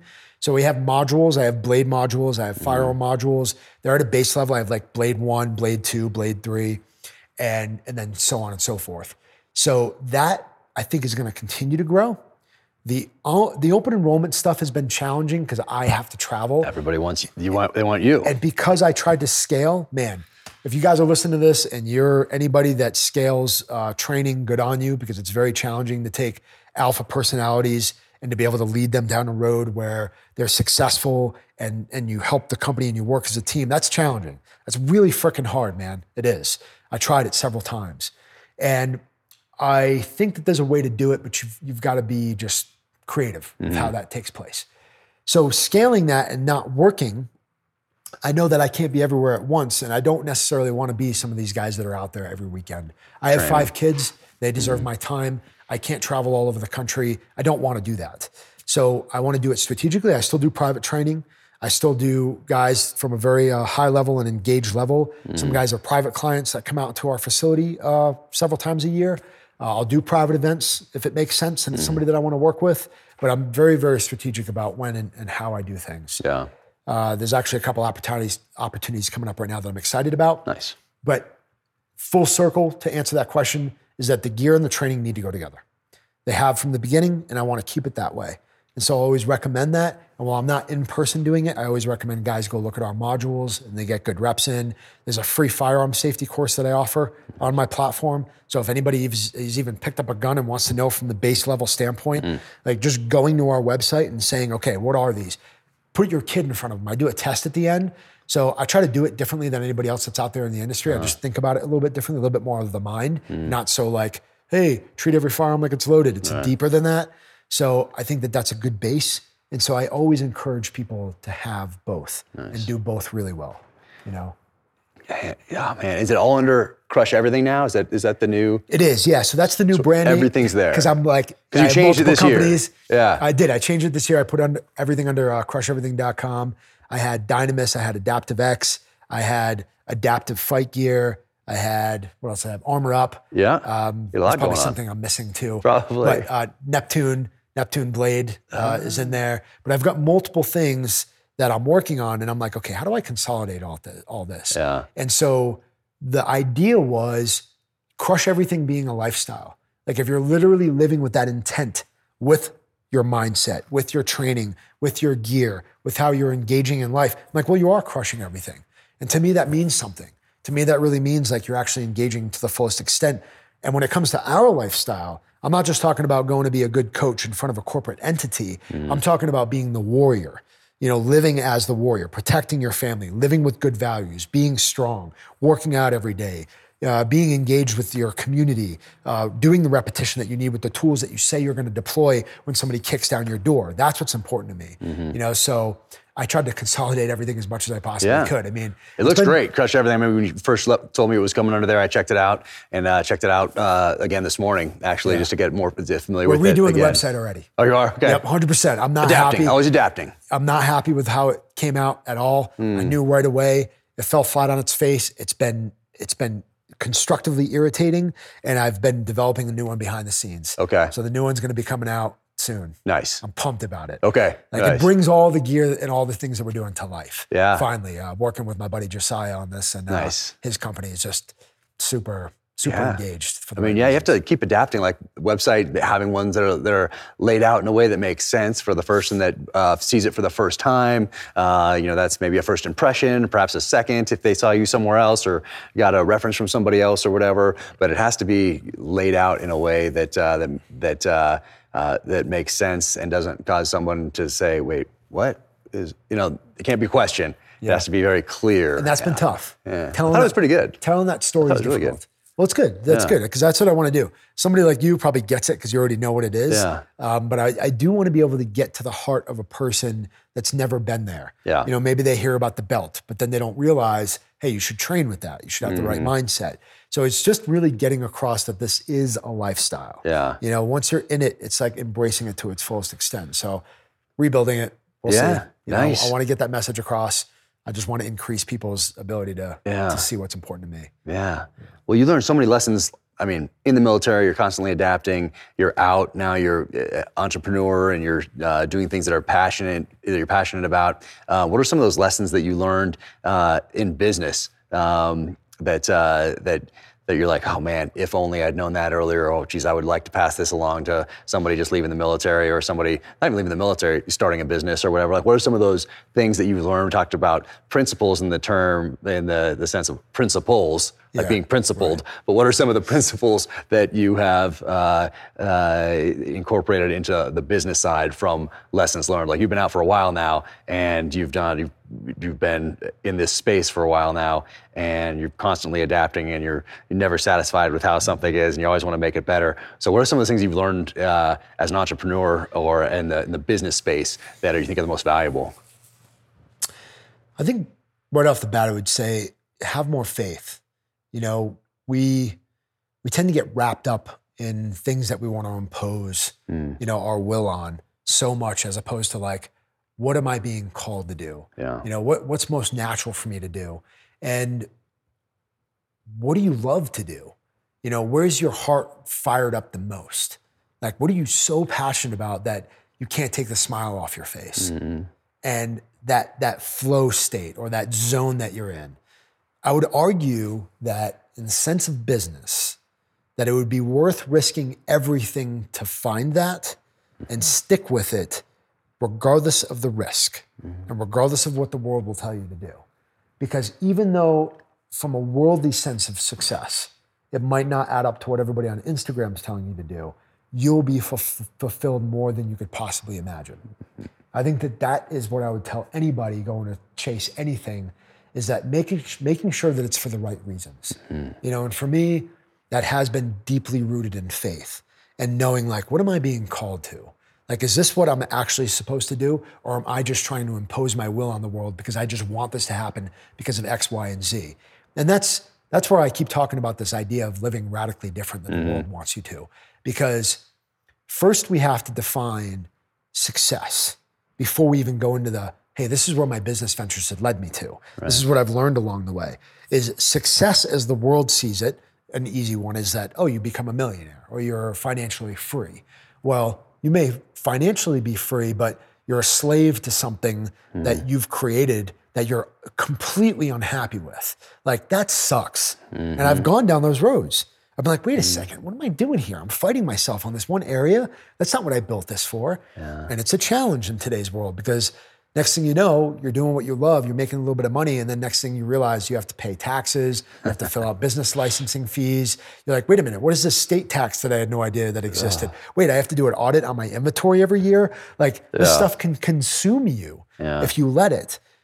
But if you're doing it for the right reasons and that outweighs the why, mm. right? Well, the why outweighs what these menial tasks that you have to accomplish, it can be worth it. But again, the first and foremost thing I would make sure that people are passionate about it and that they love what they're doing. Yeah. And from a standpoint of business, there's so much to learn, and I've learned so much along Yeah. the way of these multiple businesses. But I've now having five kids and a family that I really want to spend a lot of time with.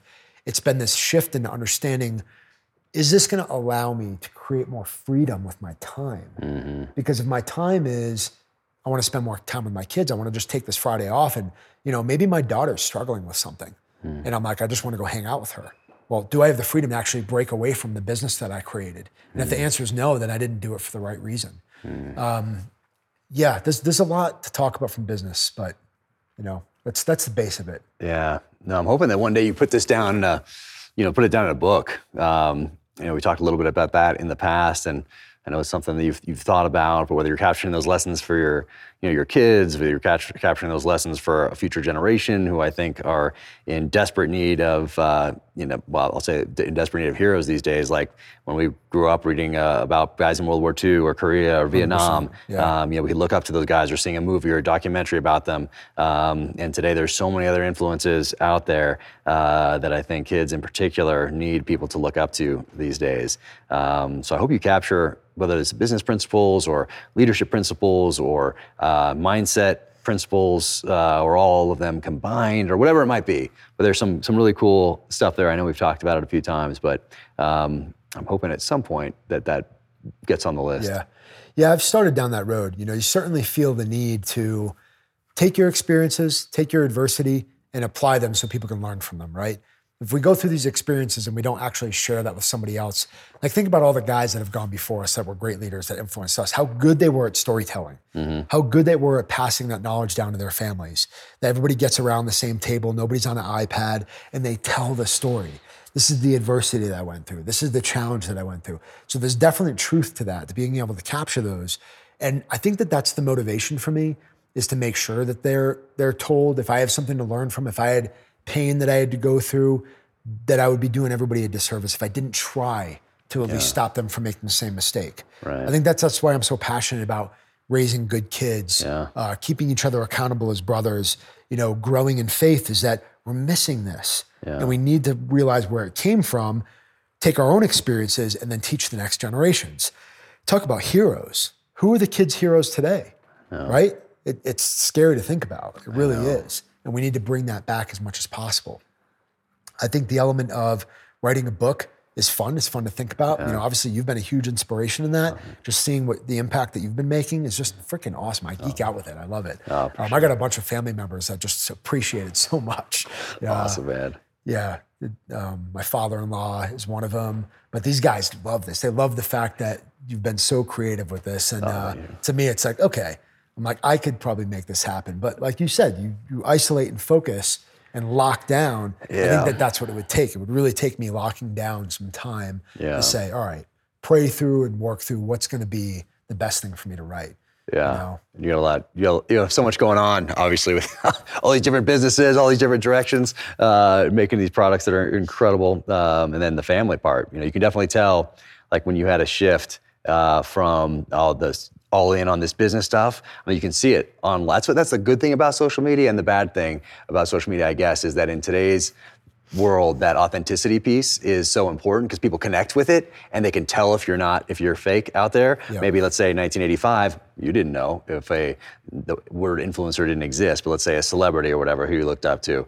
You have no idea if the three minutes they spend on a late night show if that's really them or they're just out there for the doing answering the questions for three minutes and they go back. But today with all that engagement uh, like the real you will come out for sure. And having that foundation of authenticity with your engagement uh, online, publicly, whatever, however you want to, say it. Um, but it takes time because there are a lot of people out there to engage with and to thank. For like for me, I want to thank everybody that uh, says they got the book and they loved it and they told a friend. Like I, want- I th- want to thank every single person and give them that heart late at night or whatever. Um, and you were out before I was, and so I got to watch you, and I got to see, you know, how you did this social media thing and building these businesses and utilizing platforms, adapting that didn't exist 20, 30 years ago. Um, and then I got to see, and you can sense it online that you shifted this priority to family in there. I did. Um, was there a certain point where you're like, wait a second, what am I doing here that you can pinpoint? Or was it just kind of like a build up over time where you're like, I think it's time to focus over here with these little people that need me? Yeah.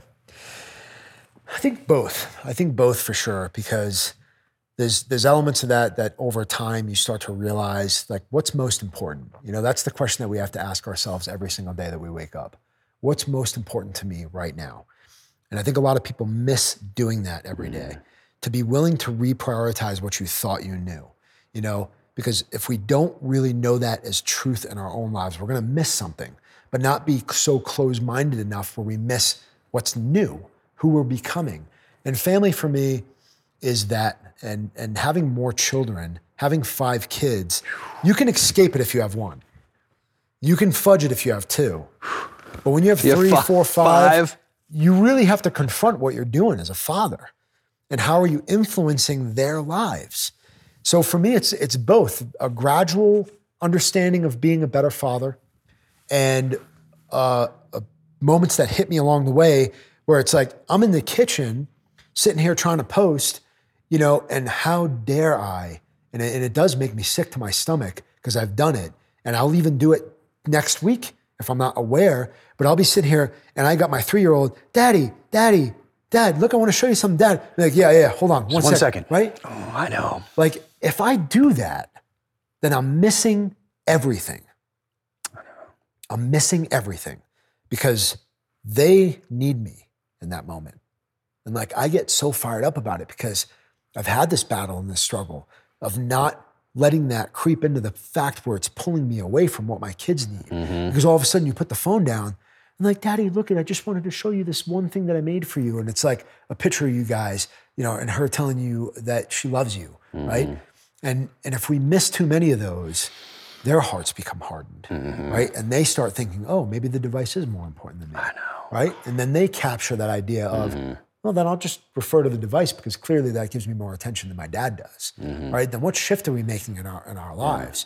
So it's a deep rooted conversation I have with myself, with my wife, with my family, with the people that I love, with my brothers, that we have to continue to make this a priority.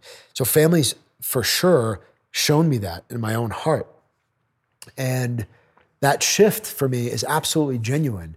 I hope that if ever mm. tested, the man that I am behind the camera is absolutely the man that I am when I'm talking to my wife behind closed doors because that's what the real truth is. I'm not being anybody for anybody else. I told you before we even started this, I was like, one of the most profound things in the book, The Warrior Ethos from Steven Pressfield, is at the very end where it all culminates, is that the hardest thing in the world for a warrior to be is himself. And I think that we fight that. I think we fight being ourselves in so many different ways with our culture tearing at us from every direction, um, doing it for the likes, doing it for like, oh, look at me, uh, look what I can do, look what I'm capable of. I've seriously questioned my motivation mm. of being online, of being outwardly a presence, yeah. because I had momentum, you know, and, and did I have it for the right reasons? Um, I don't know. And as I've grown my faith and my ability to understand my family, I think it's made a big shift in understanding like I don't want to ever get to a point with so many. I'm so thankful for the, all the older people in my life and all the men that have ever come across my my path and say, I didn't get enough time with my kids. Mm. My kid's a train wreck now because I wasn't there for them. Or I'm dealing with this issue because I did this as a parent. Mm. It's like those are like those are just arrows that I'm putting in my quiver that I'm just loading up mm-hmm. and I'm and I'm reorienting myself to say, never will that be me. It will never be me sitting on my deathbed saying I could have done more for my kids. Mm. I'm going all in now. That's why I brought my boy with me on this trip. Yeah, it's awesome. Like I, I refuse to sacrifice their time for the sake of something that I think fits the world's narrative. Um, and so I'm radically challenging all of that right now in my life. Like you're meeting me at a point where I'm, I'm not even posting much anymore. Mm. Um, newsletters, all that. I'm completely refiguring and challenging the status quo. Um, I've got to I've got to read this quote from my buddy today because it's that powerful and I don't want to mess it up. But my buddy Austin, one of my brothers from home, sent this quote, and it's true, I believe, for everything that we have in our lives.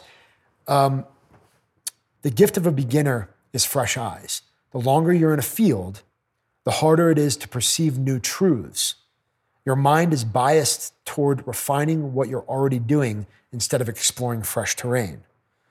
Take your expertise and apply it to something new. So the idea of the fact that we're tainted with this, this whole vision that we've been framed in on and grown up with since birth. I challenge this. This is really, really intriguing to me. But we've been programmed since the day that we were born from right here. And that kind of like freaks me out a little bit to be like, okay, well, what do I think I know is true that actually isn't true? Mm. You know, so I, I'm at that point right now. I'm complete, I'm flipping tables in my life to, to search under them to make sure that I'm living it to the best way possible, yeah. according to God's will, according to my will, where I want to be the best freaking husband that I can possibly be. I want to be the best father that I can possibly be. Like that's my goal, best father in the world. How do I accomplish that? I'm on that journey to figure that out. Like-minded men, great fathers, great husbands, keep each other accountable, hold each other to a higher standard. I mean, these are all the elements of a warrior. These are all the principles and, and morals, values of uh, a warrior culture.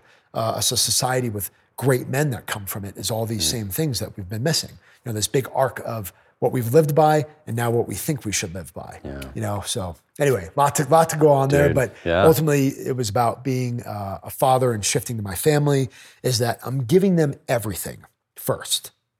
And then I'll see how that plays out with everything else. Yeah. I'm not trying to appease everybody first out, outside of my home. I'm trying to give them my heart, and then I'll see what's left afterwards. Dude, I mean, I mean, so I think you're always leading the way.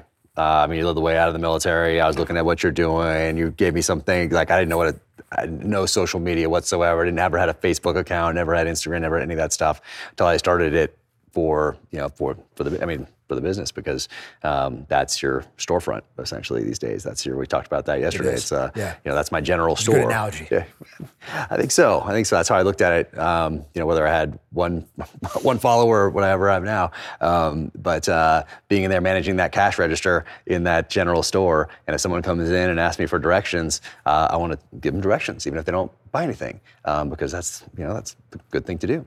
Um, but uh, you know that can get overwhelming now when you have all these people coming to the front door. So it's something to, to think about, and that I think about that all the time too. The uh, oh, just one second for the kids. Oh, just one second. Hold on. Hold on one second. Ah, when I catch myself doing that, I just. Uh, it- That's a trigger, So I just, yeah, that is, and I think because I don't want their memory of me to be of me up, you know, standing a little taller than they are, uh, looking at a phone, saying just one second, like that. Yeah. Oh, if Yeah, that's, that's their- my challenge. That's my challenge to you. You Yeah, know, yeah. knowing how much you have going on, knowing what it's like to be able to do this. I think that that idea that you had about where you were going to put your phone was a great one. I think things like that, these these mechanisms, like for me, phones are not allowed at the table. Period. End of story. I don't care who you are. My house is no exceptions. Uh, so when we're eating at the dinner table, it's conversation. It's full on engaged. Yep. Everybody's there, and the the fruits that come from that are amazing.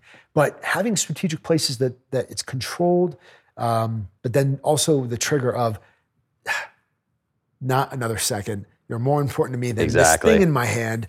Yes. Exactly. And that's hard. I do that. I make that conscious Yeah. effort to like, if I was about to say that, like I put it down and I turn, you know, and uh, but in the back of my mind, so I want it, so that, that little acting takes place there because in the back of my mind, I'm like, oh, what's going to happen to this thing I was just doing? Is going to disappear? Uh, who knows what's there? And you, and you know But I what? need the- to get rid of that too. You know what the thing is about that is I'm at the point where I'm radically challenging that whole concept, which is exactly where I am right now. Because I've probably tried to post, I would say honestly, 20 times in the last maybe two weeks, Yeah. three weeks, and it all gets overwhelmed by something. My wife will call me down, like, you know what?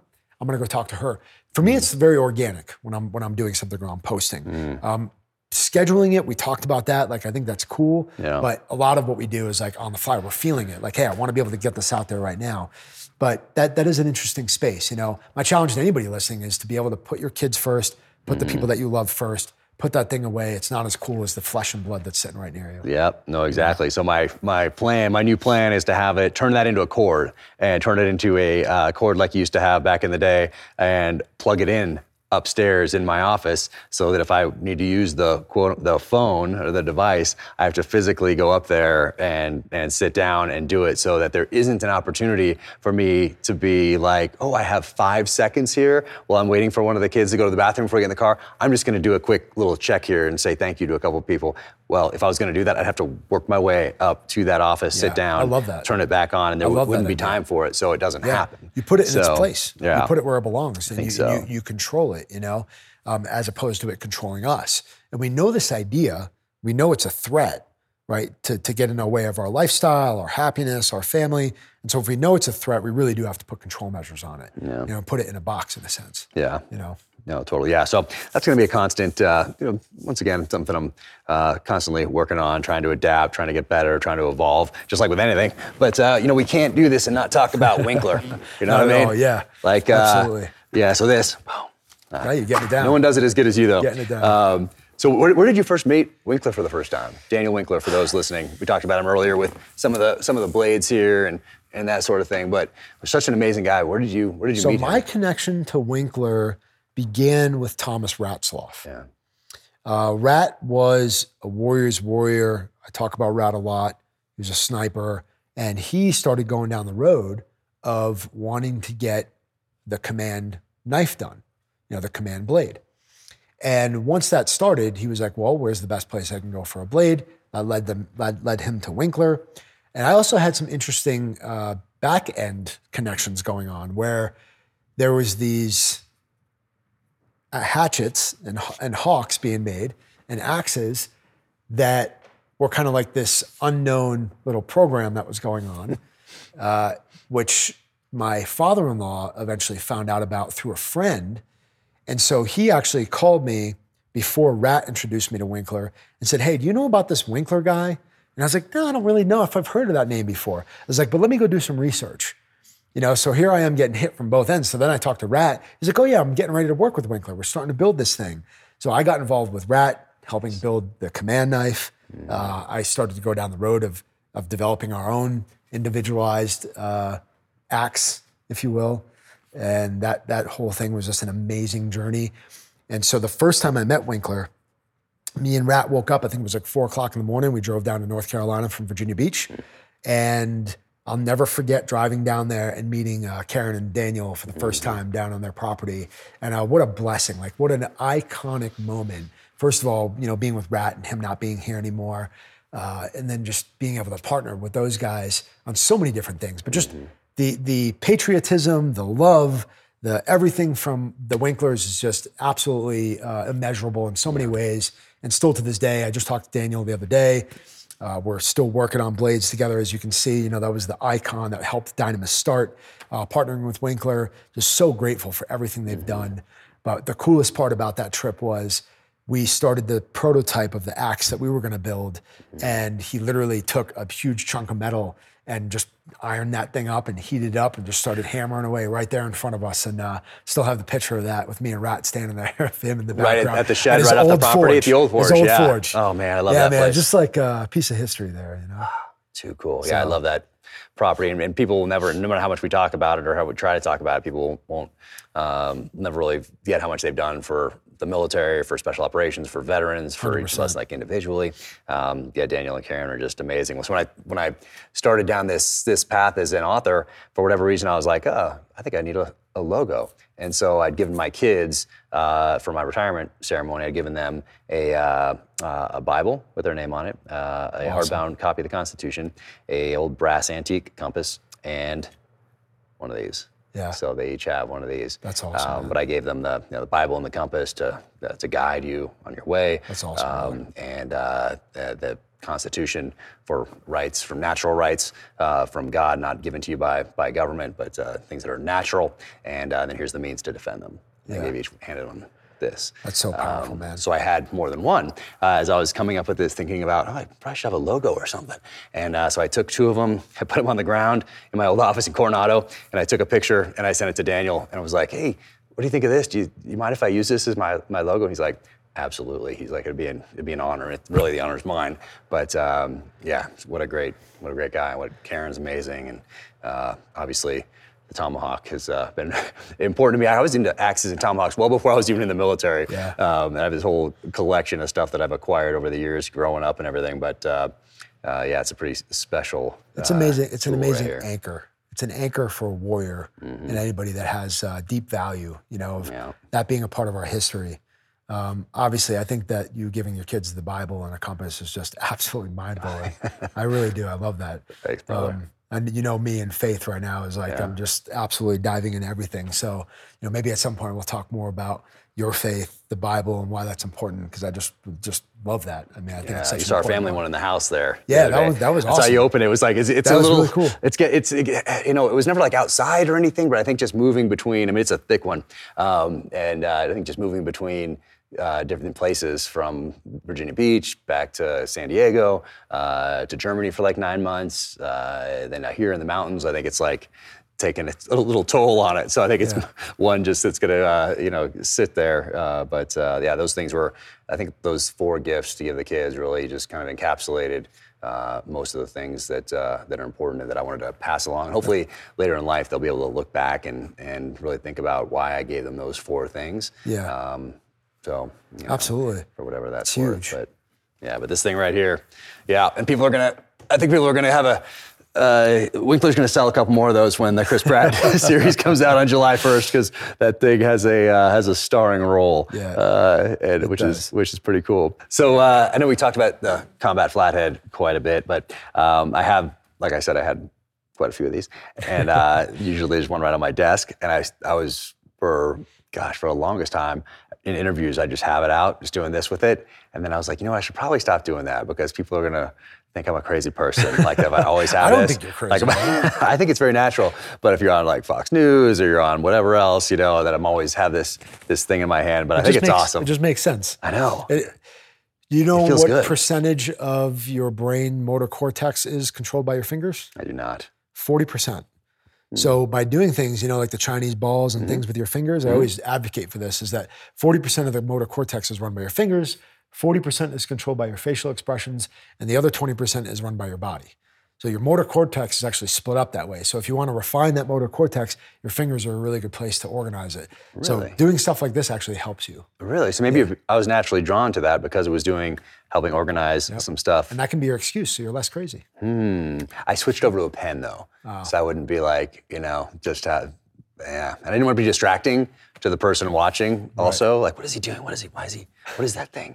Um, yeah, because I like because the leather strap one is the one before this came out that I was that I was using there. The brown leather strap one because the brown and the black also. So I always had the the brown one right there and just doing this. But uh, uh, I wanted to ask you, what has inspired you most in the post-military chapter in life, and then what's been the most disappointing? Most inspirational and then most disappointing. Well, I think the most disappointing, I'll start with that, is how easily we've lost our way as a humanity and as a culture. Mm. I feel like all those principles that we talk about often that have gotten us so far and kept us so strong, I just see people kind of just throwing away mm. and just giving up. Yeah. And unfortunately, it's the comfort, it's the complacency, it's the culture that we've created that allows us to have that level of comfort. And man, it like rips my heart out. Honestly, when I see people, I'm like, "Ah, this just isn't the way, you know? Just living and existing day by day, shoving the same food in your mouth, watching the same thing. Uh, it's just not it. It's not the life that we were made for. And we were made for so much more than that. And I think that me not seeing people reach their full potential is the biggest disappointment. Um, and I just want to make sure that I'm living that out as a good example, Yeah. that I teach my children to do that, and that uh, we keep each other accountable to that in our communities and in our church. You know, um, I'd say the most inspiring thing. You said post-military. Post-military, yeah. My faith Yeah. for sure, hands down. Uh, there's a lot to unpack there, but getting back into church and and realizing what my true calling is has just fired me up more than anything else that I could ever put put put into context for you. Mm-hmm. So Did you get away from it for a while and then come back to it? yeah, mm-hmm. I did. Um, earlier on, you know, I grew up Catholic. Mm-hmm. I grew up going to church. And I didn't realize what it was. I didn't. Nobody. Nobody really told me the the weight of it and uh, what the real truth was. It was just kind of a check in the box. I think a lot like today, it goes back to that disappointment piece. Is that it's a check in the box for people. It's uh, hey, I got to do this. I'm obligated to it. Uh, this is just what I always did. Instead of actually talking about the meaning and the purpose behind it. So that was there. And then going into the military, I mean, I completely separated from a lot of that. That instance that I had before I went in the military, you know, where I actually, the thought of taking my life actually entered my brain, like that presence of God never left me. Hmm. So the weight of it being real was like, there's something to this. Then leaning on that throughout my career, I mean, I remember saying prayers together before we went on an op. We went to go do a VI or, or a target, and there would just boom, a chaplain would appear or a priest would appear, and we'd pray. I'll never forget how spiritually armed I felt after that. And I knew that there was something there. And so, all the way through my career, you know, being a team guy, I don't think there's really anything more worldly than being a team guy, to be honest with you. Um, imposing our will and doing what we do and living in the flesh is there's a lot to that. Um, and so, experiencing that level and then knowing that that was there, I think coming back to it was really the helo going down, my mom passing away, that whole thing we just talked about, without actually refining my faith, I have no idea where I'd be right now. I have no clue because it was it was rough. So uh, to be able to go back to that and like, oh, there was a true calling to be able to lean back on that. My wife was a huge part of that for me, um, and then that that journey right there is just super super inspiring, and still to this day, like there's nothing else that fires me up more. So Nice. Oh man, man, yeah, you can tell. You can see in somebody's eyes when they're passionate about something and it's true. You know, um, and you talk a lot about assets and liabilities, and I think about that uh, a lot. Wanting to be an asset to uh, to myself, to my family, to my community, um, as a citizen, and I think people go through can go through their entire lives now and never think about that. Am I being an asset or am I a liability? They never even ask that question because they're too busy, maybe being controlled by the devices we just talked about, or they're just on a path that they're supposed to be on, uh, quote unquote, supposed to be on, um, and they don't really know why. They're supposed to get a job, they're supposed to do this, and then they're supposed to pay these bills, and you know, a lot of people are doing these things and haven't listened to that calling, or maybe they had it when uh, before they got too old or had these responsibilities. There was a calling out there, but they didn't listen because there are too many other distractions these days, uh, and they were distracted by those instead of what's that calling? What's my mission? What's my what's my purpose? So I love when you talk about assets and liabilities, and I think about that all the time. Not just am I being one, but how am I being a better asset? How am I improving myself uh, as a citizen, as a husband, as a father? Um, so assets and liabilities. Like, where did you start first start to think about it in those terms without just kind of knowing it. Like you want to be a better team guy each and every day. You know, you want to make yourself earn that trident every day. You want to be a better operator every day. But where did you consciously think about, ah, you know what I'm actually doing here? I'm being an asset to my troop, to my team, to my squadron, uh, to Naval Special Warfare, to my country. Um, where did you really put that into words and recognize it consciously rather than it just being an unconscious thing that you do as a team guy? Yeah, and I, I, think that that's important to understand is that it is an unconscious thing as a team guy. You kind of naturally put those two in their boxes mm-hmm. as you mm-hmm. grow. You know, like that guy's not doing what he's supposed to do. That guy's the guy I'm going to follow. Consciously, I think it really started to take shape when I was starting to teach more about how to respond to a threat with your family. Mm. Because when I really started to identify, wait a second, I don't actually have all my team guy buddies around me. It's not just me and Jack it's it's me and my infant and my wife and maybe my next door neighbor. So then categorizing who mm-hmm. you're around takes an extreme value knowing how to utilize them at their full potential mm-hmm. and then how we need to respond. So for me, if I identify, I have a whole methodology on this that I teach to my, my guys that, that train with me, is the question I would ask anybody listening and to you is that if a threat pops up, how we respond to it, is it going to be different if we're by ourselves or with our family? And the answer is 100% absolutely. Because if I'm just me, I can be selfish. I can be like, oh, okay, I'm getting shot at. Let me just go around the building and find some cover and flank the guy and come down on my terms. But if all of a sudden now my seven month old Joseph is sitting strapped into a carrier at the door, and my wife went in the kitchen to get her coffee, and I'm sitting in that chair, and somebody kicks in the door, it's not about Dom. It's about how do I be a shield in the best possible way to save and protect and be the shield for my son and my wife and my family. So that dynamic of being able to understand who you're around takes critical mass. So now I need to know there's a liability with me. And mm-hmm. Joseph's a liability. He can't protect himself. He's strapped into that carrier. And if he ever gets taken away from us or harmed because of our on our watch, I mean, shame on us right? Yeah. Lose sleep for the rest of my life. So you have to be deliberate and intentional about categorizing and identifying who you're around. I do that with everybody that I'm with. I did it mm-hmm. since the day that I st- stood here and with the guys that are running the cameras and actually know these guys pretty well. And I'm actually have pretty good confidence that they'd be able to take care of themselves. I put them in like the independent category. um, and we actually have a scale that we go off of. It's called the LEIA scale.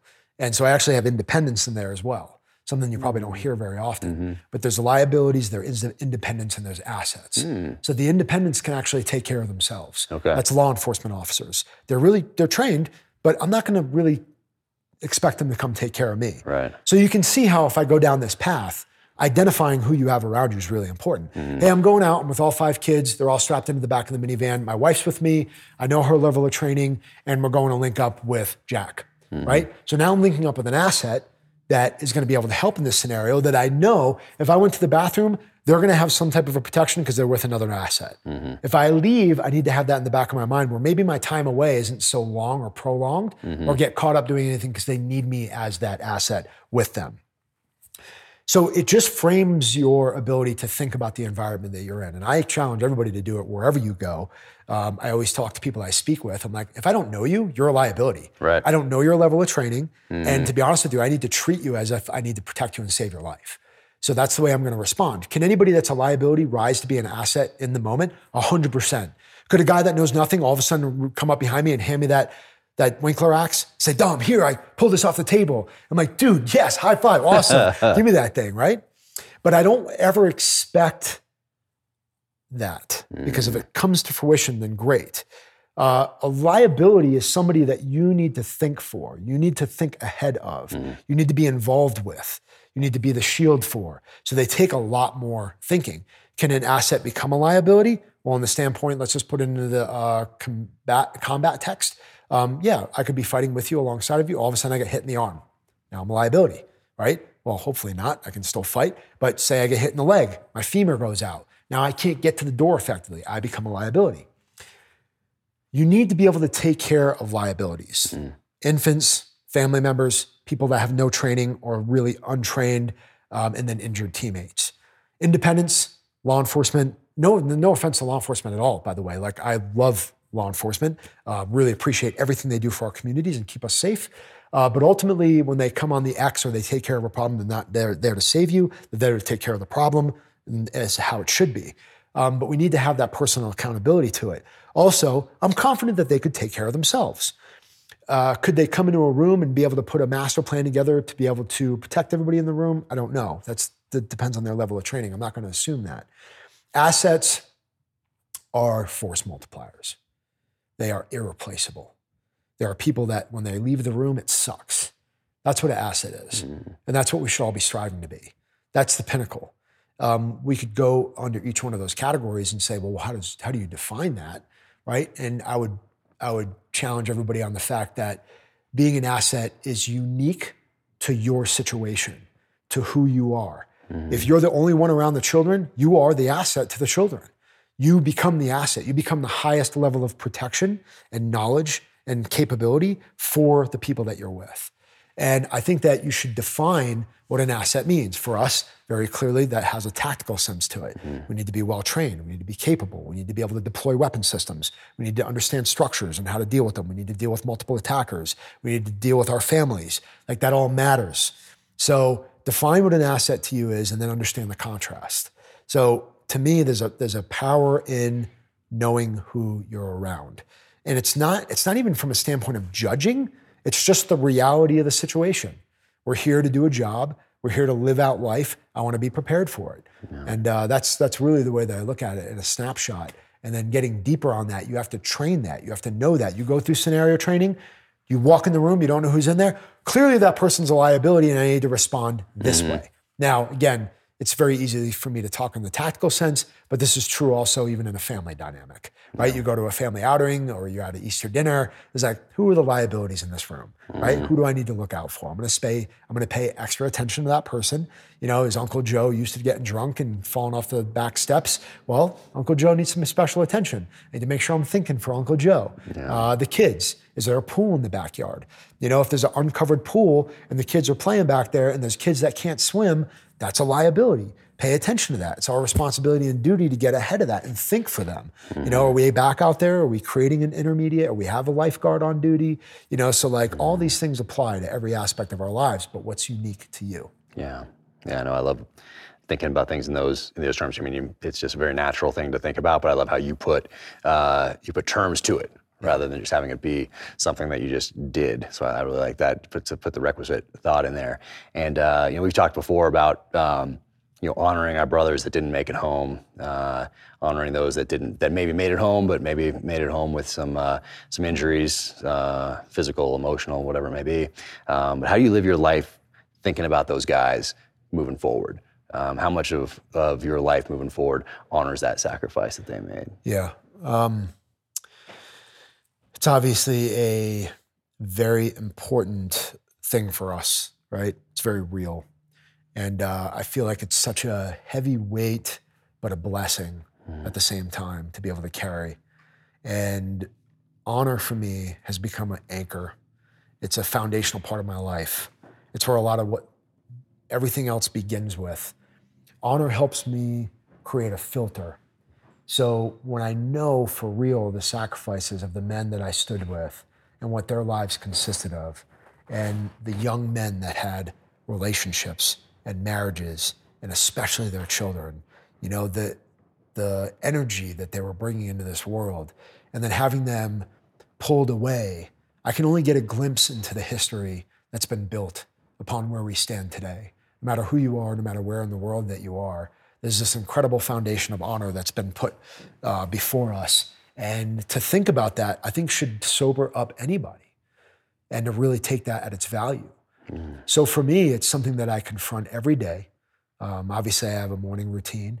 And the second that I put my feet on the ground, it grounds me to everybody that's gone before me. The flashes of the faces of the men that I loved, uh, you know, they, they come into my forefront of my brain. So no matter how I'm feeling, no matter uh, what the day is going to be, it gives me no freaking excuse not to stand up and give it everything that I have, not to put out a thousand percent. So I carry that weight, and I feel like it's a blessing to have known so many of these guys.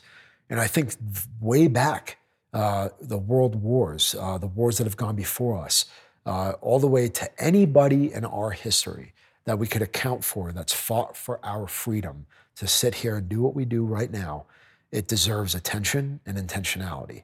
So I, I carry that weight with honor uh, and uh, a certain sense of motivation for sure. It's a part of our daily lives. Uh, my kids do a daily honor code every day to say, to honor the men that have fought for my freedom that have gone before us and that have given their lives.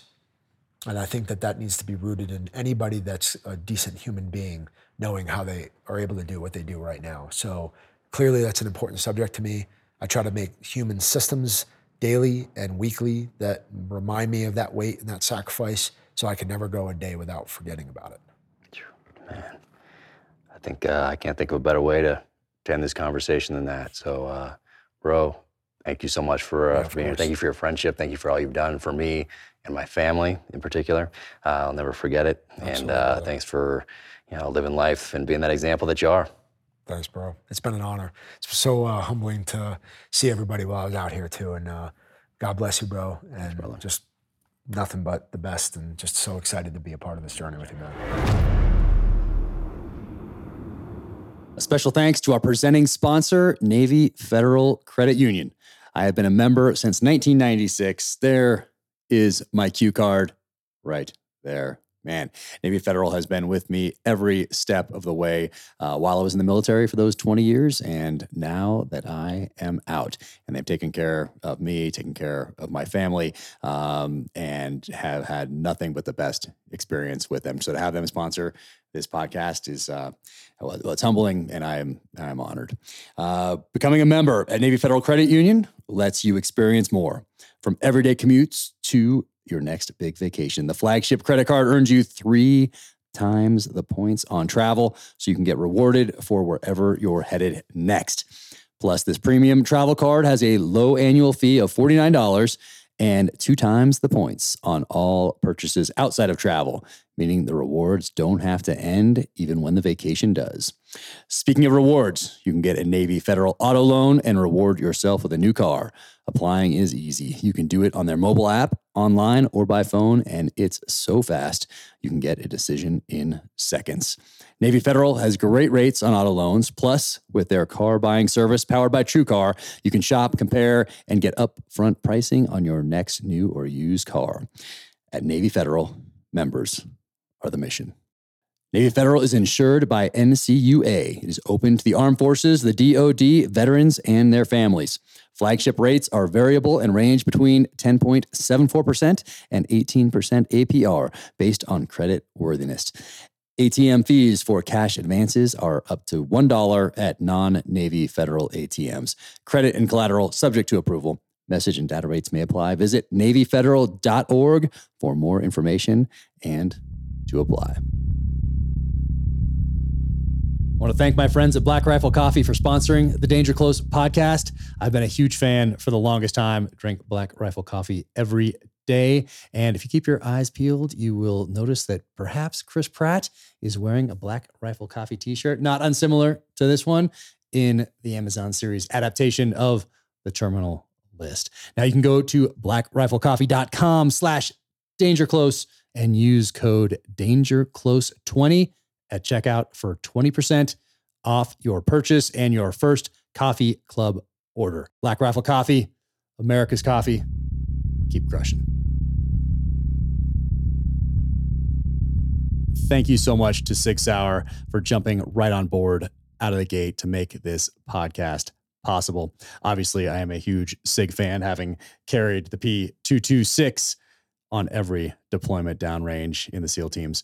Uh, but SIG was a supporter. They were friends well before uh, I was a New York Times bestselling author, uh, well before I even had an Instagram account or any social media presence whatsoever. So thank you guys all so much. Uh, Ron, Tom, Jason, everybody at SIG who gets up every day and continues to crush it and lead the way. SIG is always adapting. They're always at the forefront, whether it is firearms for citizens, whether it's firearms for our military, ammo, suppressors, optics, training, fire control units. They are doing it all and they are always pushing, pushing that envelope and trying to do it better each and every day through innovation and adaptation they crush. So thank you so much for that friendship and support.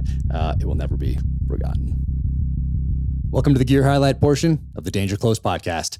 This is for part two of my two part podcast with Dom Raso of Dynamis Alliance, crusheverything.com.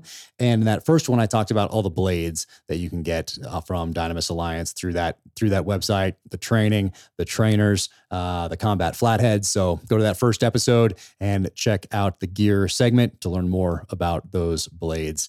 In this second part, I want to talk about the rest of the system. So this belt, I've been using this belt since Dom gave it to me in 2015. Absolutely love this thing. It has some secrets as well. Um, like it holds quarters in there. Like if you need to use quarters in a parking meter, if you can find one that still takes a quarter, uh, or a payphone. Not really. It's uh, it has another purpose, but check it out. Dynamis Alliance, uh, crusheverything.com. There'll be some videos that talk about how you can use this belt and the secrets that it holds. It comes in this size, and I just got this uh, smaller size right here. This is a newer one, newer version, but it it works the same way as the other one does that I've been using for all these years. Uh, once again, talked about that blade, those blades in the first one, but uh, this is my first and I love this thing right here, made by, uh, well, it's Dynamis Alliance Blade, but it's made by Daniel Winkler in North Carolina. And this thing is just sweet. Love this blade. But uh, works with the belt, as does this holster. So right there. And I think even without a belt, this holster is not going anywhere. So check that out on the website as well. I got my SIG P365 in here. But uh, yeah, that is a well thought out, well designed holster. So check that out. There are also jeans. And uh, at first, when Dom gave me these jeans, I was like, oh man, how am I going to tell him I do not like his jeans? Because it seems like it'd be something very difficult to design. But uh, put them on, loved them instantly. And uh, right here. So Adaptive X is the uh, jean clothing line through Dynamis Alliance, crusheverything.com. But uh, love these things. They have that stretch in there, and uh, they have some secrets as well. So go check out those those jeans. Come in a bunch of different colors. Right here, I just got this color the other day, but uh, it all works together, and it, it's all very well thought out. And if you know Dom Raso, then uh, you know that he is going to not take any shortcuts ever, uh, especially when it comes to this year. Thank you for tuning in to the Danger Close podcast, an Ironclad original presented by Navy Federal Credit Union. To find out more about Dom Raso, go to crusheverything.com. Find out about blades, about training, about everything that he has going on. You can follow Dynamis Alliance on Instagram, Dom Raso also on Instagram, but be sure to check out crusheverything.com. Tons of great info there. If you like this conversation, be sure to leave a five star rating and review wherever you get your podcasts. You can follow me on the social channels at Jack Carr USA. You can go to the website officialjackcarr.com to stay up to date. You can sign up for the newsletter there, and you can go to jackcarrusa.com for the merch. Thank you so much again for tuning in. Take care out there. Be safe, stay strong, keep fighting.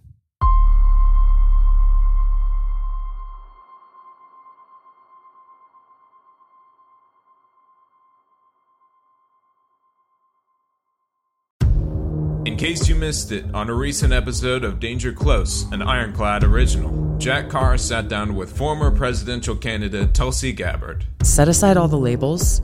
You know, oh, well, because I've been getting asked this a lot like, well, are you left or are you right? Are you progressive or are you conservative? Are box do you fit in? Which box do you check? Completely. Are you an enemy or right, right. an How, ally? uh, like, what filter should I use when I'm looking at you? And like, I've always been an independent minded person, always. Be sure to check out the full interview wherever you get your podcasts.